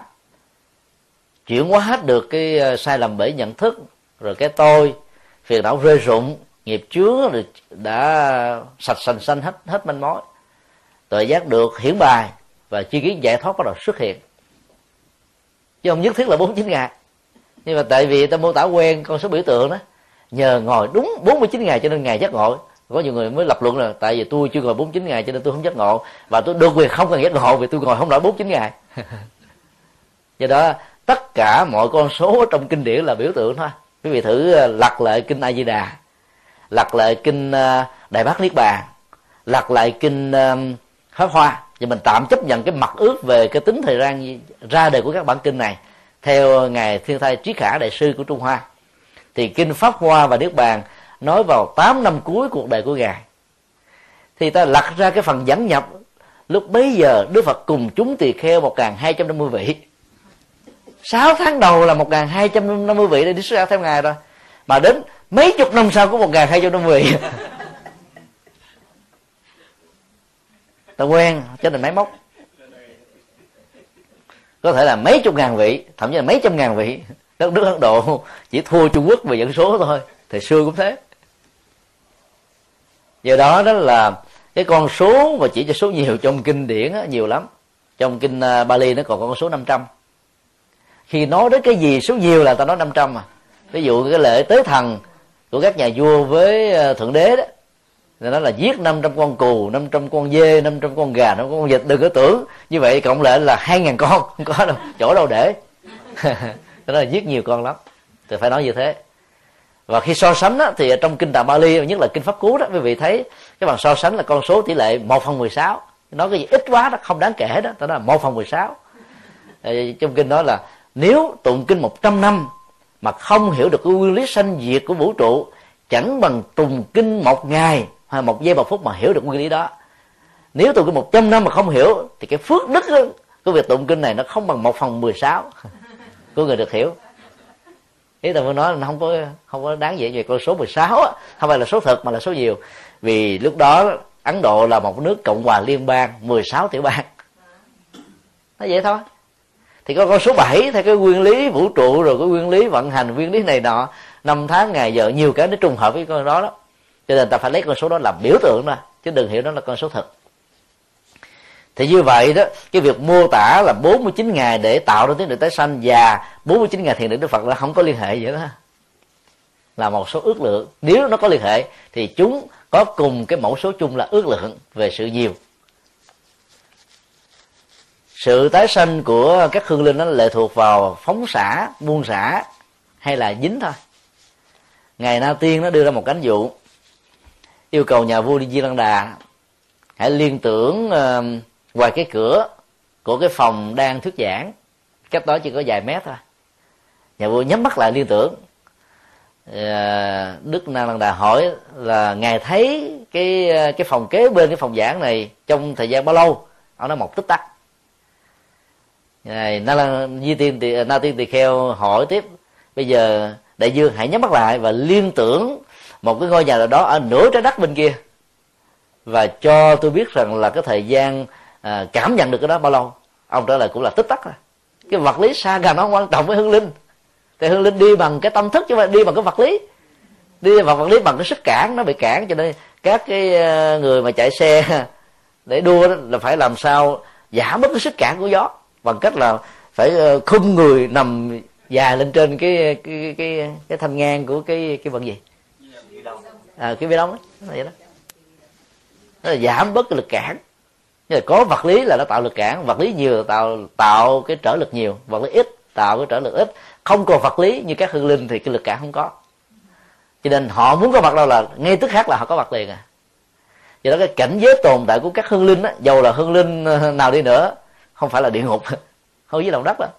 Mà là đang ở xung quanh chúng ta, đang ở ngay cái ngôi nhà, đang ở ngay cái lăng tẩm, đang ở ngay cái cái cái hài cốt thờ, đang ở nơi chỗ nào mà người đó chưa chưa xả bỏ được. Nó còn lẳng quẩn ra. Nhất là chỗ nào có nhiều cái kinh nghiệm hạnh phúc nhiều, thì hương linh sẽ báo về chỗ đó. Chỗ nào có nhiều cái kỷ niệm hạnh phúc nhiều, nó sẽ báo về chỗ đó. Do đó đó, đức phật dạy là phải à, phải thiêu thiêu xong rồi rải xuống sông biển, không còn để cái vết tích gì. Hương linh không có chỗ đâu để bám. Hồi sáng này à, sau à, khi ăn cơm trưa tại nhà cư sĩ Nguyên Tú đó, thì có một phật tử trẻ hỏi.